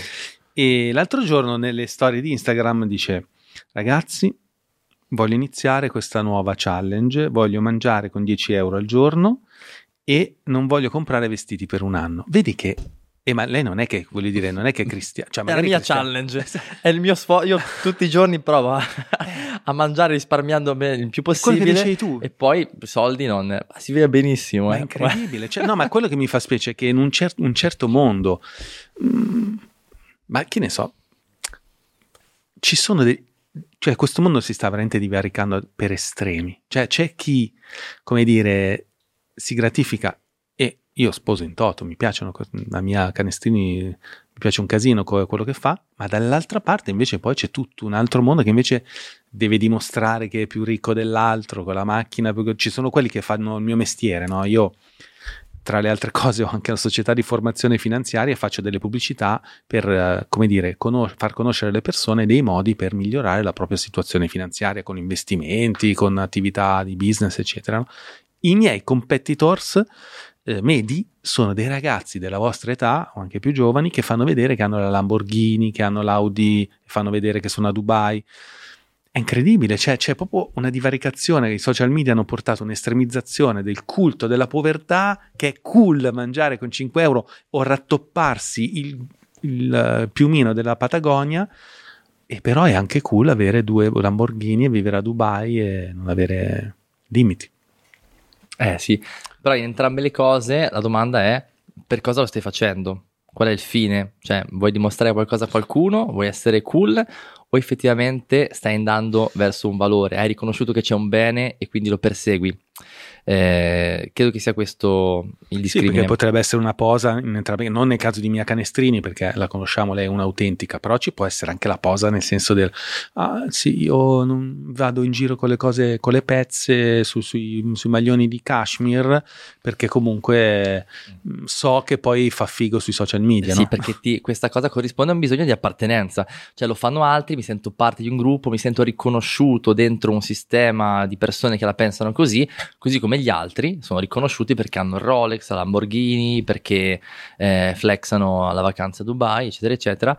E appunto c'è un bisogno di, di- di sentirsi parte di qualcosa di più grande, per cui la, la tua identità un po' l'attacchi ecco alle cose che ti metti addosso, un po', un po' inevitabile. Sì, eh, infatti, infatti, un poi ne- minimo ce sì, l'abbiamo sì, tutti. cioè. Però appunto se non... eh, o- occorre essere veri nelle dinamiche interiori e onesti con se stessi. Come si fa a farlo questo? Eh, con... ehm, Perché quella è la via, come dice Mandalorian, questa è la via. lo si fa ehm, con eh, un lungo viaggio dentro di sé, mm, che ci porta a prendere contatto con la nostra interiorità eh, e a imparare a abitare dentro noi stessi. La grande sapienza dei monaci è abitare secum, stare con se stessi, stare dentro di sé. Quindi chi abita con sé non ha bisogno, chi sta bene con sé non ha bisogno a ogni due per tre di guardare le notifiche, eh, non ha bisogno di dar sfogo a ogni tipo di pulsione, non ha bisogno di compensare, però questa è proprio la sfida della vita. E però per fare questo occorre and- andare dentro di noi. Da soli non ce la facciamo perché siamo esseri umani, siamo esseri in relazione, abbiamo bisogno di maestri, di guide e, e quindi eh, guida dopo guida noi cerchiamo di arrivare a, um, a imparare dal maestro. Gesù si poneva come maestro, era un rabbì e poi parla, dice di essere il maestro, appunto, e poi si forma i discepoli che formano altri. Eh, quindi mh, la religione cattolica, ma anche le grandi spiritualità, sono delle catene di tradizioni, quindi di, di, mh, persone che tramandano eh, un- una sapienza che hanno masticato attraverso la loro esperienza e te la, e te la propongono a te affinché tu possa essere un, un ulteriore anello che porta avanti eh, questo percorso. Perché Gesù aveva i capelli lunghi e voi no? Perché nessuno di voi? Mm, ah, qualcuno c'è con i capelli un po' lunghi, Eh, eh? pochi però. Eh? Ti sei mai chiesto perché? Io no- mi puzza questa Aveva- cosa. aveva- anche Altri la tempi, barba Sono aveva. cambiate le mode. anche No, lì. no, no, ma tu scherzi. Allora, c'è Guidalberto che ha scritto anche un libro sulla la spiritualità e i capelli lunghi con delle teorie che io sposo, molto affascinanti, no? Però l'imitazio Christi, che dovrebbe essere, come dire, la base di qualsiasi persona che si avvicina al mondo della, della cristianità, e però nessuno, ci- cioè i cappelloni non ci sono nella chiesa. Adesso sembra una roba degli anni 70. Però, Poi oh, chissà se ce li aveva veramente, Sì. voglio dire. Cioè, viene Eh, oh, rappresentato come l'eroe di, di un manga. È chiaro che dal punto di vista antropologico è difficile che fosse di quell'aspetto in quella zona del mondo 2000 anni fa. No, aspetta, di- in che senso? Com'è che, viene- com'è che te lo immagini? Beh, Gesù Cristo viene rappresentato co- come questa persona con gli occhi azzurri, alto, i capelli lunghi, cioè beh, troppo sì, bianco. Sì, sì, no, ecco, beh, questo sicuramente Eh. non lo è. Questo di sicuro non lo Cioè, è. No, adesso sapp- sappiamo che chiaramente era un uomo di, quel- di quell'epoca, eh, carnagione un po' scura. Ma secondo te, allora, se non aveva barba. neanche i capelli lunghi, ma perché glieli hanno disegnati dopo? No, no, ma magari ce l'aveva, ma chi se ne frega? Eh no, però Chi no, se ne frega? eh, lo so, però non è un dettaglio da poco, cioè non so come dire. Mm, Per me eh, l'abito, l'hai detto anche tu prima, l'abito fa il monaco, cioè nel senso l'idea della, della chiesa che deve dare un immaginario di pulizia, di nettezza versus eh, il capello lungo, cioè il mistico ha sempre i capelli, cioè non so come dire, i mistici cri- eh, indiani hanno sempre i capelli Sì, lunghi, Sadhguru c'ha i capelli lunghi. frati hanno una barba tanta, cioè in realtà è relativo, in realtà. È una questione secondo me sociale, cioè se io eh, volessi fare, ehm, come dire, quello radicale che vi- vita di assoluta povertà, quindi barba lunga, eh, non usi prodotti cosmetici perché, perché sono artificiali, cioè nessuno mi si avvicina, ti assicuro che se puzzo, sono brutto, in questa società faccio fatica, poi io sono a Milano sui Navigli, porca miseria, cioè la gente che c'è qui, come dire, eh? Cioè, è gente di un certo tipo. È chiaro che però se io andassi per dire a fare il missionario in Africa, e non andrei così. Cioè, forse la pasta per i capelli la lascerei a casa, anche il profumo, cioè, cioè, non avrebbe senso. ehm, cioè, quello che ehm, come dire, guida è il modo di stare in mezzo a- alle persone è la possibilità di, cioè, il Papa gli dice No, di avere, dobbiamo avere quello- la puzza del- delle pecore, dobbiamo stare eh, in mezzo alla gente per come la gente vive, ecco. Sì, è chiaro, chiaro. Cioè, tu dici devo inserirmi nella società perché comunque siamo in una Esatto. funzione sociale, E devo, poi- devo limitare le barriere, diciamo. Esatto, ma perché noi stiamo, cioè, non è che siamo de- di un altro mondo, ok? Sì, però ab- abitiamo in questo mondo. E Gesù comunque, se aveva i capelli lunghi o meno, la barba o meno, faceva delle cose o meno, era perché era un ebreo e quindi era la consuetudine, la tradizione ebraica a dire a Gesù come comportarsi. Quindi gli atteggiamenti esteriori Ah, ok. eh, poi di Gesù derivano da questo. Mm. A proposito di povertà, ne abbiamo parlato prima, no? rispetto alle sfide del vivere senza eh, soldi, quindi mangiare con 10 euro, eccetera. Una cosa che mi sono domandato, la crisi della vocazione dei preti che c'erano, dei sacerdoti, cioè si fa fatica, tant'è che, correggimi se sbaglio, tantissimi sacerdoti oramai vengono dal terzo mondo, sono immigrati che vengono qua in Italia, no?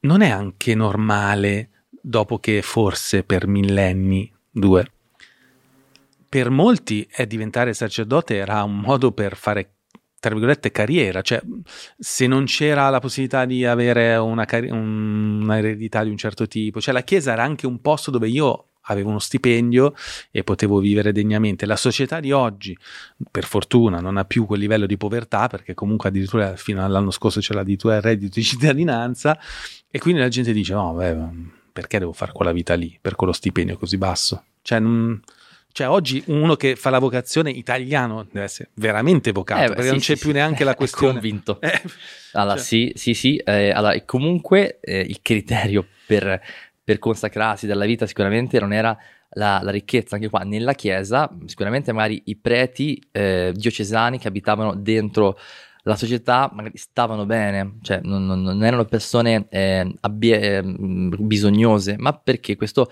permetteva loro di essere quindi, totalmente a disposizione della gente, cioè no preoccupazioni materiali, posto il fatto che era richiesta la vita sobria, va bene? Ok.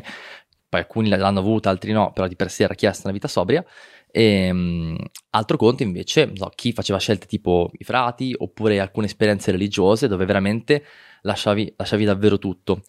Ehm, il punto secondo me oggi non è tanto una questione economica, eh, ah, ma anche perché, poi scusami, eh, torno a quello che dicevo prima, alcuni- alcune vocazioni importanti, alcune, alcune persone magari, eh, dopo essersi sentite chiamati da Dio, hanno deciso di lasciare tutto. Magari erano ricchi, eh, avevano una posizione sociale elevata, un background, ehm, come dire, culturale importante, eppure decidono di lasciare tutto. Eh, la questione oggi che dici tu però molto interessante, anzi, bravo, cioè, eh, ne sai. no, dico che ci sono effettivamente meno persone che scelgono di consacrarsi.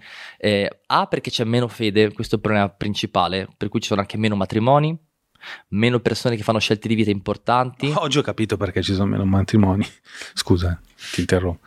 No, perché io non lo sapevo. Cioè, in Italia non puoi fare il contratto prematrimoniale. cioè, tu, tu ti sposi, sei una persona benestante, sicuro, insomma, no, poi no, ti ho interrotto, scusa. No, no, guarda, quando parliamo. No, no, ho finito. no, no, cioè è vero, c'è proprio una- un problema della avvicinarsi alla questione religiosa, anche il matrimonio in chiesa, credo sia un crollo totale, vertiginoso. Sono, no? sono molti di meno, sì, sì, ma perché c'è meno fede Mm. e c'è per, per il discorso che facevamo prima, tanta superficialità per semplificare, eh, poca capacità a ehm, prendere la vita sul serio e, e decidere di impegnarla per qualcosa di grande, per un bene superiore, Certo. che sia anche mettere a modo un figlio, oppure dire io ehm, come non faccio per forza il lavoro che mi fa guadagnare di più, ma lavoro ehm, nella posizione che mi permette di aiutare più persone possibili, ad esempio, no? Queste cose sono sempre di meno. Ehm, oggi eh, c'è meno fede, però è anche vero che fare il prete oggi, socialmente parlando, è più svantaggioso rispetto a prima. Prima il prete era il riferimento del Eh sì. paese principale, sì. contava più del sindaco, Eh va sì. bene? Eh, contava più, più- più del medico tante volte, Eh sì. c'era veramente eh, socialmente mh, eh, retribuito ecco, eh, fare, fare il prete.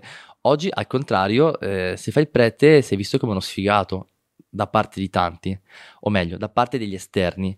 Poi comunque, eh, se tu sei dentro l'ambiente della Chiesa, hai la possibilità di eh, stare con un uomo che ha deciso di dare la vita per questo, eh, lì i preti li stimi in realtà. Cioè io ho tantissima stima, ma veramente.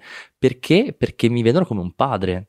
eh? Eh, una paternità diversa da quella ehm, carnale, eh, però una paternità effettiva e, e questo, di questo i giovani ne hanno tantissimo bisogno, no? tutti ne hanno bisogno. E, e quindi occorrerebbe secondo me interrogarsi su quanto oggi il prete, per come vive la vita, per il tipo di ministero, eh, possa essere una vita eh, desiderabile per i ragazzi di oggi, che comunque sono diversi, che hanno aspirazioni diverse, che hanno un'idea di successo eh, diversa. Eh, quindi magari forse bisognerebbe rivedere alcune modalità concrete dell'esercizio del ministero, non dico i fondamentali, perché quelli rimangono. Eh, ecco, questa è una considerazione che, che sto facendo in questo periodo. Invece le tue, i tuoi padri chi sono? Al di là di Cristo che abbiamo detto, vabbè, lui fuori, fuori campionato, cioè sotto chi c'è? Chi Allora- sono stati tuoi- le tue figure spirituali che ti hanno detto, "Mm, Ma vive o maestri spirituali è la stessa di cosa? altre No, epoche? fa- famosi, non mi dire Peppino. Ah, ecco, no, perché ti avrei detto quelli. Immaginavo. No, ma se ci sono, eh, o mai magari letto, ti hanno... Ci so- eh sì, ci sono- o anche adesso, perché comunque la vocazione magari può anche andare via, ci sarà, avrai anche tu dei momenti di debolezza, però magari dici, minchia, leggo Ignazio eh, Loro- La russa. e mi torna. Toglietegli il microfono. No. Cioè, leggo San Benedetto, boom, mi torna la vocazione Sì, a tuono, sì, sì, cioè sì, avrai ancora adesso. Sì, eh, sarò banale, ma è San Francesco. Mm, per tanti motivi, perché, mm, perché al di là di poi di quello che si sa di lui e di come lo rappresentano, quindi San Francesco green, ambientalista, eh, San Francesco eh, amico dei poveri, che sono tutte cose tendenzialmente anche vere, eh, Francesco ehm, era un ragazzo di mondo. Molto mondano, molto inserito in una società di feste, festini, voleva fare il cavaliere, che era il lavoro, diciamo così, eh, più ambito da parte di tutti, e, e quindi era molto appassionato, aveva proprio il fuoco dentro. E si converte in maniera radicale, capisce che di fatto tutto quello che lui desiderava facendo quelle cose, con Dio l'avrebbe avuto molto di più. Eh, voleva stare a servizio di padroni, di re e, e regine, e invece decide: no, mi metto a servizio del re per eccellenza, ehm, che è Dio. Io voglio ehm, stare al centro dell'attenzione di tutti, facendo il, il- il gioppino alle feste. eh, mi rendo conto che lo sguardo più bello da- per cui mi, mi sento felice quando lo ricevo è quello di Dio su di me. Quindi San Francesco per me è proprio un, un faro sempre, sempre e comunque, eh, considerando dov'era prima della vocazione e poi chi è diventato dopo aver scelto di dare tutto a Dio. Ma anche San Giovanni Bosco, eh, anche lui ha fatto veramente, ha rivoluzionato la società. Mm, in una Torino eh, incasinatissima dove i ragazzini erano buttati per terra perché nessuno li considerava, i genitori erano, erano a lavorare, erano fuori, non avevano tempo per i figli, lui vede che c'è un problema e decide di fare qualcosa per questo problema e quindi si inventa un posto dove i ragazzi potessero fare merenda intanto, dove potessero giocare, dove potessero avere un padre che magari non avevano, dove potessero sentirsi dire delle cose belle e quindi il Vangelo e poi gli insegna un lavoro, crea i laboratori, insomma, e poi nasce l'opera salesiana. Eh, questi due mm, santi devo dire che eh, sono quelli che mi aiutano sempre a tornare in bolla quando magari mi, mi distraggo, mi perdo. E invece quando, appunto, quando hai... hai- ti capitano mai delle forti crisi di, di fede? O ti sono capitate? No, grazie al cielo no. Mm. Mm, però credo che cioè, le grandi Ci sono delle tecniche che utilizzi per mantenere sempre salda la fede in te? Cioè, quali sono, ti conoscerai oramai, sei un uomo adulto, eh, quelle pratiche che hai, anche quei rituali, quelle Mhm. cose che vedi che, wow, ho finito questo, mm, sono tornato in bolla. Allora, sì, confessarmi. Cioè, la confessione è il luogo in cui mi, mi ritrovo sempre, perché da una parte eh, io devo ammettere a me stesso eh, le difficoltà che ho avuto, i peccati, devo fare verità su di me, con me.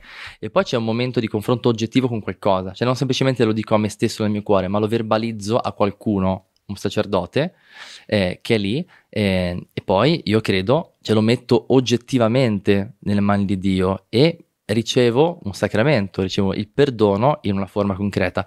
E questo ha veramente il potere di... è come se aprissi gli occhi e mi dicessi che cioè, le tentazioni che stavo vivendo erano veramente un, un lampo che mi stava accecando, ma, ma niente di consistente.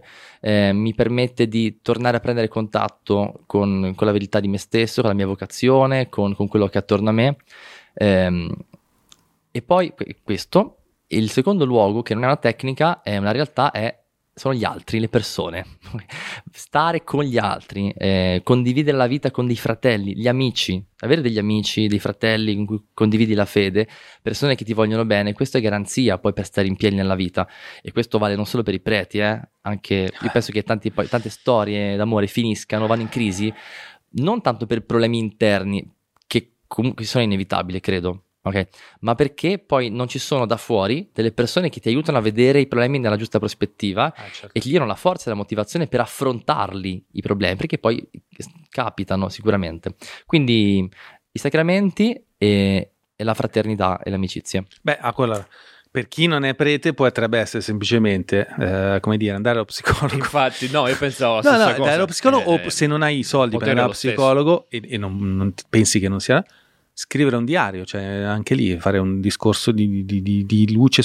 Guarda, l'altra sera, non so, un periodo ultimamente che dormivo, finalmente avevo tornato a dormire benissimo, l'altra sera ho avuto due notti che non dormivo tanto bene, no? Ero un po' inquieto. Non avevo voglia di scrivere perché so che se mi metto a scrivere il diario eh, poi non mi fermo più, vado avanti, era tardi, no? Stavo fumando una sigaretta fuori e ho parlato.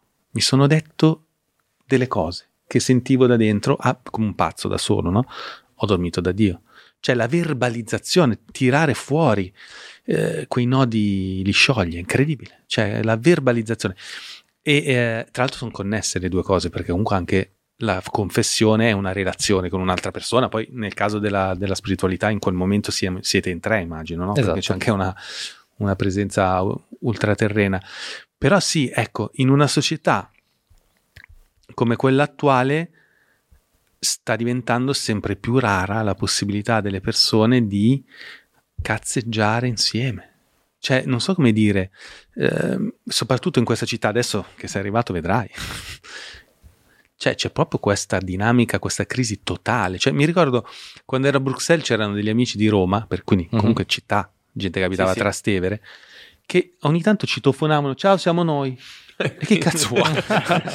e niente, e quelli venivano su, fa, ah no perché voi non lo fate a Milano, no, noi eh, con i nostri amici a Roma sempre citofonavamo, andavamo su, si va su, ma non è che No, così in, ter- in realtà è molto più figo perché non metti in imbarazzo l'altro che doveva preparare chissà cosa. No, vengo su per fare due chiacchiere. Quella roba lì non c'è più. È vero. È un- devastante. e che le due chiacchiere le fai, cioè questo bisogno di relazione, noi purtroppo lo si sfoga e lo si spreca messaggiando. Che Bravo. comunque è un modo per entrare in contatto con gli altri, però è un'esperienza parziale, perché Molto. ti manca il corpo e ti manca, eh, come dire, eh, il just in time. microespressioni. Eh no, eh sì, tu devi reagire, comunque Eh, devi certo. pensare, se uno ti provoca, questa cosa qui fa bene, ecco, a prescindere. Eh, cioè, per dire, cioè, veramente, il nostro compito di preti, compito nascosto, è che noi parli- parliamo tanto con le persone, ma tanto, e le chiacchierate che facciamo con, con le persone, veramente per tanti sono la svolta eh, della vita. Perché? Perché, perché c'è un- intanto c'è una relazione. Cioè, la differenza tra il prete e lo psicologo ehm, penso che debba essere messa in chiaro. Eh, servono gli psicologi, ma non bastano. Servono i preti, ma non bastano. Cioè, facciamo due cose diverse, diciamo così. Lo psicologo ti offre una prestazione, è un professionista che, per quanto poi metta in campo una relazione con te, cioè usa degli strumenti oggettivi per aiutarti a fare qualcosa. Il prete invece non è un professionista, cioè non lo fa per professione ma per vocazione, cioè c'è una relazione di base, cioè il presupposto è che io ti offro la mia paternità, ok? E tu la tua figliolanza ehm, che ti permette di aprirti e chiedere aiuto, ma dentro una relazione. Poi magari il prete non ti dice la cosa giusta per forza, ma tante volte ti offre solamente uno spazio di apertura, di confronto, di relazione, una porta aperta, eh, un abbraccio, uno sguardo benevolo, che comunque è fondamentale. Sai qual è il problema però? Che tanto quanto non c'è il, trip, c'è, c'è il TripAdvisor dei ristoranti, non c'è il TripAdvisor delle chiese. Perché secondo me il tema è questo. Quello che dici te sulla carta è fighissimo. Ma quante fregature si sono prese le persone di quello che sta lì, manco ti ascolta, il sacerdote è moscio, che non c'ha più voglia, annoiato, che è lì perché l'hanno piazzato le sue famiglie, eccetera. Dice, va, uno, due, tre, al terzo vado dallo psicologo che almeno mi chiede i soldi, però è uno che ha studiato per ascoltarmi, che applica delle tecniche, non è uno che non so chi è, capisci? Cioè, c'è quella anche carenza di, come dire, di garanzia di qualità quando uno va in chiesa. Non è che poi qualcuno dice no, quello è cons- perché la chiesa che dice no, quello è consacrato, cioè parla attraverso Dio. Eh, ho capito, però mi devo fidare. Cioè, dov'è che c'è scritto? Dov'è che è il QR code, cioè, il- la, La competenza, il certificato. Oggi, se io voglio comprare bio, cioè ci deve essere scritto bio certificato, ma come faccio a sapere che quel prete lì è bio? È bio? O è Dio? eh, bisogna conoscere, bisogna Eh. fidarsi, un po', un po' come- un po' come un tempo. Eh, non è la stessa, non sono tutti uguali. No, no, lo so, lo so, ma ci mancherebbe, cioè, anche i professori non sono tutti uguali, neanche i genitori, c'è nessuno. Poi uno, come dire, ehm, però è anche vero che mh, il prete non deve essere perfetto, eh, ma come il genitore non deve essere perfetto, cioè a volte proprio l'imperfezione del maestro, del padre, del professore è quello spazio di libertà che ti permette poi di crescere tu. Perché altrimenti tu sei asservito a uno perfetto e quello diventa idolatria. Riconoscere i limiti del padre le- o i difetti di conoscenza del professore eh, ti rende la persona davanti a te più credibile, cioè uno che come te eh, si è messo in cammino e quindi questo ti spinge a dire che anche tu devi metterti in cammino e magari eventualmente arriverà il momento in cui tu cammini più in là del maestro che ti ha formato, del padre che ti ha generato, del prete che ti ha fatto conoscere Gesù. Ehm, detto ciò, questa non è una giustificazione però per i difetti che noi abbiamo, cioè comunque ciascuno di noi deve tendere alla- al- alle- ai carismi più grandi e alle virtù ehm, più, più sublimi. E... No, no, è vero, cioè, è incredibile. No, bello, mi piace molto quello che hai detto. Non ci avevo mai pensato sotto questo punto di vista. Tra l'altro è indubbio che non so cosa stia aspettando la Chiesa a liberalizzare la questione anche del- della- dell'omosessualità. Cioè, quello è un grosso blocco, grosso blocco. Io sono stato in Thailandia a- in un monastero a Bangkok. Bellissimo. C'era una scuola di massaggi ho iniziato a fare un massaggio con una ragazza un- dentro il monastero. Poi questa ragazza mi, a metà massaggio mi parla nell'orecchio, I have to go, sorry, ma ce n'è un'altra persona, un'altra ragazza viene a proseguire il massaggio. Sentivo che il tocco era un po' più forte, dicevo, minchia, questa spacca.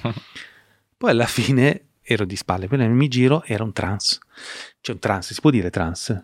Sì, trans. sì, Sì, sì, no, trans. perché non so mai se è C'è un'offesa. E la T sulla Vabbè, legge, quindi va bene, esatto. dai. E, eppure era dentro un monastero una persona che stava effettuando qualcosa di sacro, perché il massaggio in Thailandia dentro i monasteri non è che è una roba solo per il benessere, no, è una roba spirituale, ed era un trance. E mi sembra che tutto sia più sereno e ai thailandesi sono più sereni, anche gli stranieri vanno nei monasteri, so, tutto, l'atmosfera è più easy. Perché c'è sto blocco? Secondo voi, perché non ci possono essere preti dichiaratamente omosessuali? Ma è, è totalmente surreale che è, fa parte della natura che ci siano delle persone che non sono orientate sessualmente secondo la maggioranza. Basta, ci sono anche nella Chiesa. Qual è il problema? Qual, qual, secondo te, qual è il, quando, quando arriverà sta roba? Arriverà mai? O crolla del tutto? Perché sennò crolla. La mia sensazione è quella. Beh, non, non, riesco a fare previsioni, non saprei. Non, non, tu saresti a favore? A fare, a fare, tanto. La questione è questa, cioè ehm, che eh, il tema dell'omosessualità è un tema che oggi è politicamente caldo e connotato eh, di tanti interessi che non sono eh, sempre solo il bene delle persone, mi sento di dire, quindi ci sono tanti interessi economici, eh, è una questione, come dire, mh, a partire da cui schierarsi, quindi non è che poi uno se tanti ne parlano, non perché effettivamente sono interessati al tema, ma perché si sentono di doversi schierare pro o contro da una parte o dall'altra. Eh, quando invece è un tema che è eminentemente personale, che riguarda la persona che abbiamo davanti, ehm, che deve essere considerata nella sua integrità in quanto tale. Quindi eh, noi siamo esseri eh, umani, sessuati, e, e, la nostra sessualità in maniera irriducibile si divide in maschile e femminile. E, e que, però dentro la nostra storia, dentro le dinamiche di vita che ci troviamo a vivere, ecco, questo, questo dualismo irriducibile sessuale ehm, tante volte non è assunto in maniera integrata, eh, per cui di fatto poi capita che uno ha un corpo da maschio ma si trova a, dentro magari delle, un'attrazione, delle sensazioni che mai non coincidono poi con, con il sesso biologico. E dentro questa, questa percezione che è sempre critica e drammatica e non per ragioni sociali, ma perché come dire, se, ehm, perché dentro è, è, una frattura, è, la, la, congiunzione di due, di due, di due Visibile opposti. e invisibile. Esattamente. Ehm, dentro lì c'è lo spazio per la crescita. Allora, ehm, non sono uno psicologo, non voglio fare lo psicologo, ehm, però io dico questo, che cioè, la Chiesa nel momento in cui affronta la questione la vuole affrontare ehm, in maniera personale, cioè guardando in faccia le persone che, che, che, ha davanti. È chiaro che poi a un certo punto si, si espone in maniera con degli scritti, con delle dichiarazioni e, e quant'altro, ehm, però credo che mh, forse mh, nessuno come, cioè, come la Chiesa sia in grado poi di farsi carico della vita delle persone la Chiesa, che non è un'entità, va bene, eh, politica, la Chiesa che sono le persone della Chiesa, che è la comunità. E dentro la Chiesa, la comunità di credenti, ci sono tanti, tantissimi persone con delle difficoltà a livello di, di affettività e di identità eh, di genere. E ci sono tantissime persone, anche consacrati, ehm, che si fanno carico delle storie degli altri cioè, come dire, amicizie con persone omosessuali, oppure ehm, cioè, mi, mi, capita tante volte di, di, fare, di avere chiacchiere con ragazzi, e non solo adulti, su queste questioni, ma, ma, non perché è un tema di discussione, ma perché vivono alcune difficoltà o si trovano di fronte a certe, a te, a certe scissioni interiori, hanno bisogno di a essere aiutate a dare un senso, a ricomporre eh, in unità tutto non questo. Non mi dire che poi voi li curate, come diceva Povia. Ma questa cosa non è, non è, non, cioè non è, non è vero, cioè, anche, ah, ah, perché, come dire non, non, è, non, siamo noi che lo facciamo, cioè non è che la Chiesa si, si pone come l'entità che, che, cura, e poi perché non è questione, il termine giusto. Okay. Cioè, ehm, in ogni caso... Ehm, no, te lo dico perché mo sei arrivato a Milano ed è diverso da Bustarsizio. Qua mi pare di aver visto, evidentemente. No, qua la questione è molto più sentita. Eh? Sì, cioè, per più... quanto Bustarsizio in realtà è Milano, eh? sto, sì, sto scherzando, sì, sì. devo usare questi artifizi eh, retorici. No, te lo dico perché, caspita, ho capito quello che dici, cioè tu dici non è così semplice, però boh, mi sembra è controproducente anche per la Chiesa questa cosa. Sì, cioè, non sì, so come no, dire. Perché il, la, il compito della Chiesa, cioè, non è che ci importa avere successo, capisci? Ci, insomma, ci importa... Insomma. Tu e... l'hai detto prima che ti tagli i capelli, non tu, però dici i preti si devono tagliare i capelli così possono parlare le persone e avere meno barriere. Se, allora vi interessa farvi conoscere perché comunque siete, in parte siete come una multinazionale, scusa una bestemmia, però è questo, cioè c'è il marketing, c'è la, il copywriting, c'è lo storytelling, c'è un, un CEO, poi c'è anche il consiglio di amministrazione, ancora sono più i su. loghi. Ci sono i loghi, ci sono i brand, ci sono i simboli. Anzi, posso dire, siamo noi imprenditori che sì, impariamo da voi, siete voi maestri. E chi ha avuto successo ha sempre solo copiato dalla Chiesa, soprattutto la Chiesa cattolica, che di fatto è la più grande multinazionale della storia. C'è, non so come dire, c'è cozza questa cosa, perché non capisco tutta questa importanza per la questione sessuale, per dire pure sta cosa della castità. Ma che figata, io sono il primo a dire, e in effetti è vero, cioè quando i ragazzi che vedo che vanno, eh, sono diversi, sono più deboli di quelli che invece sono più retti sessualmente.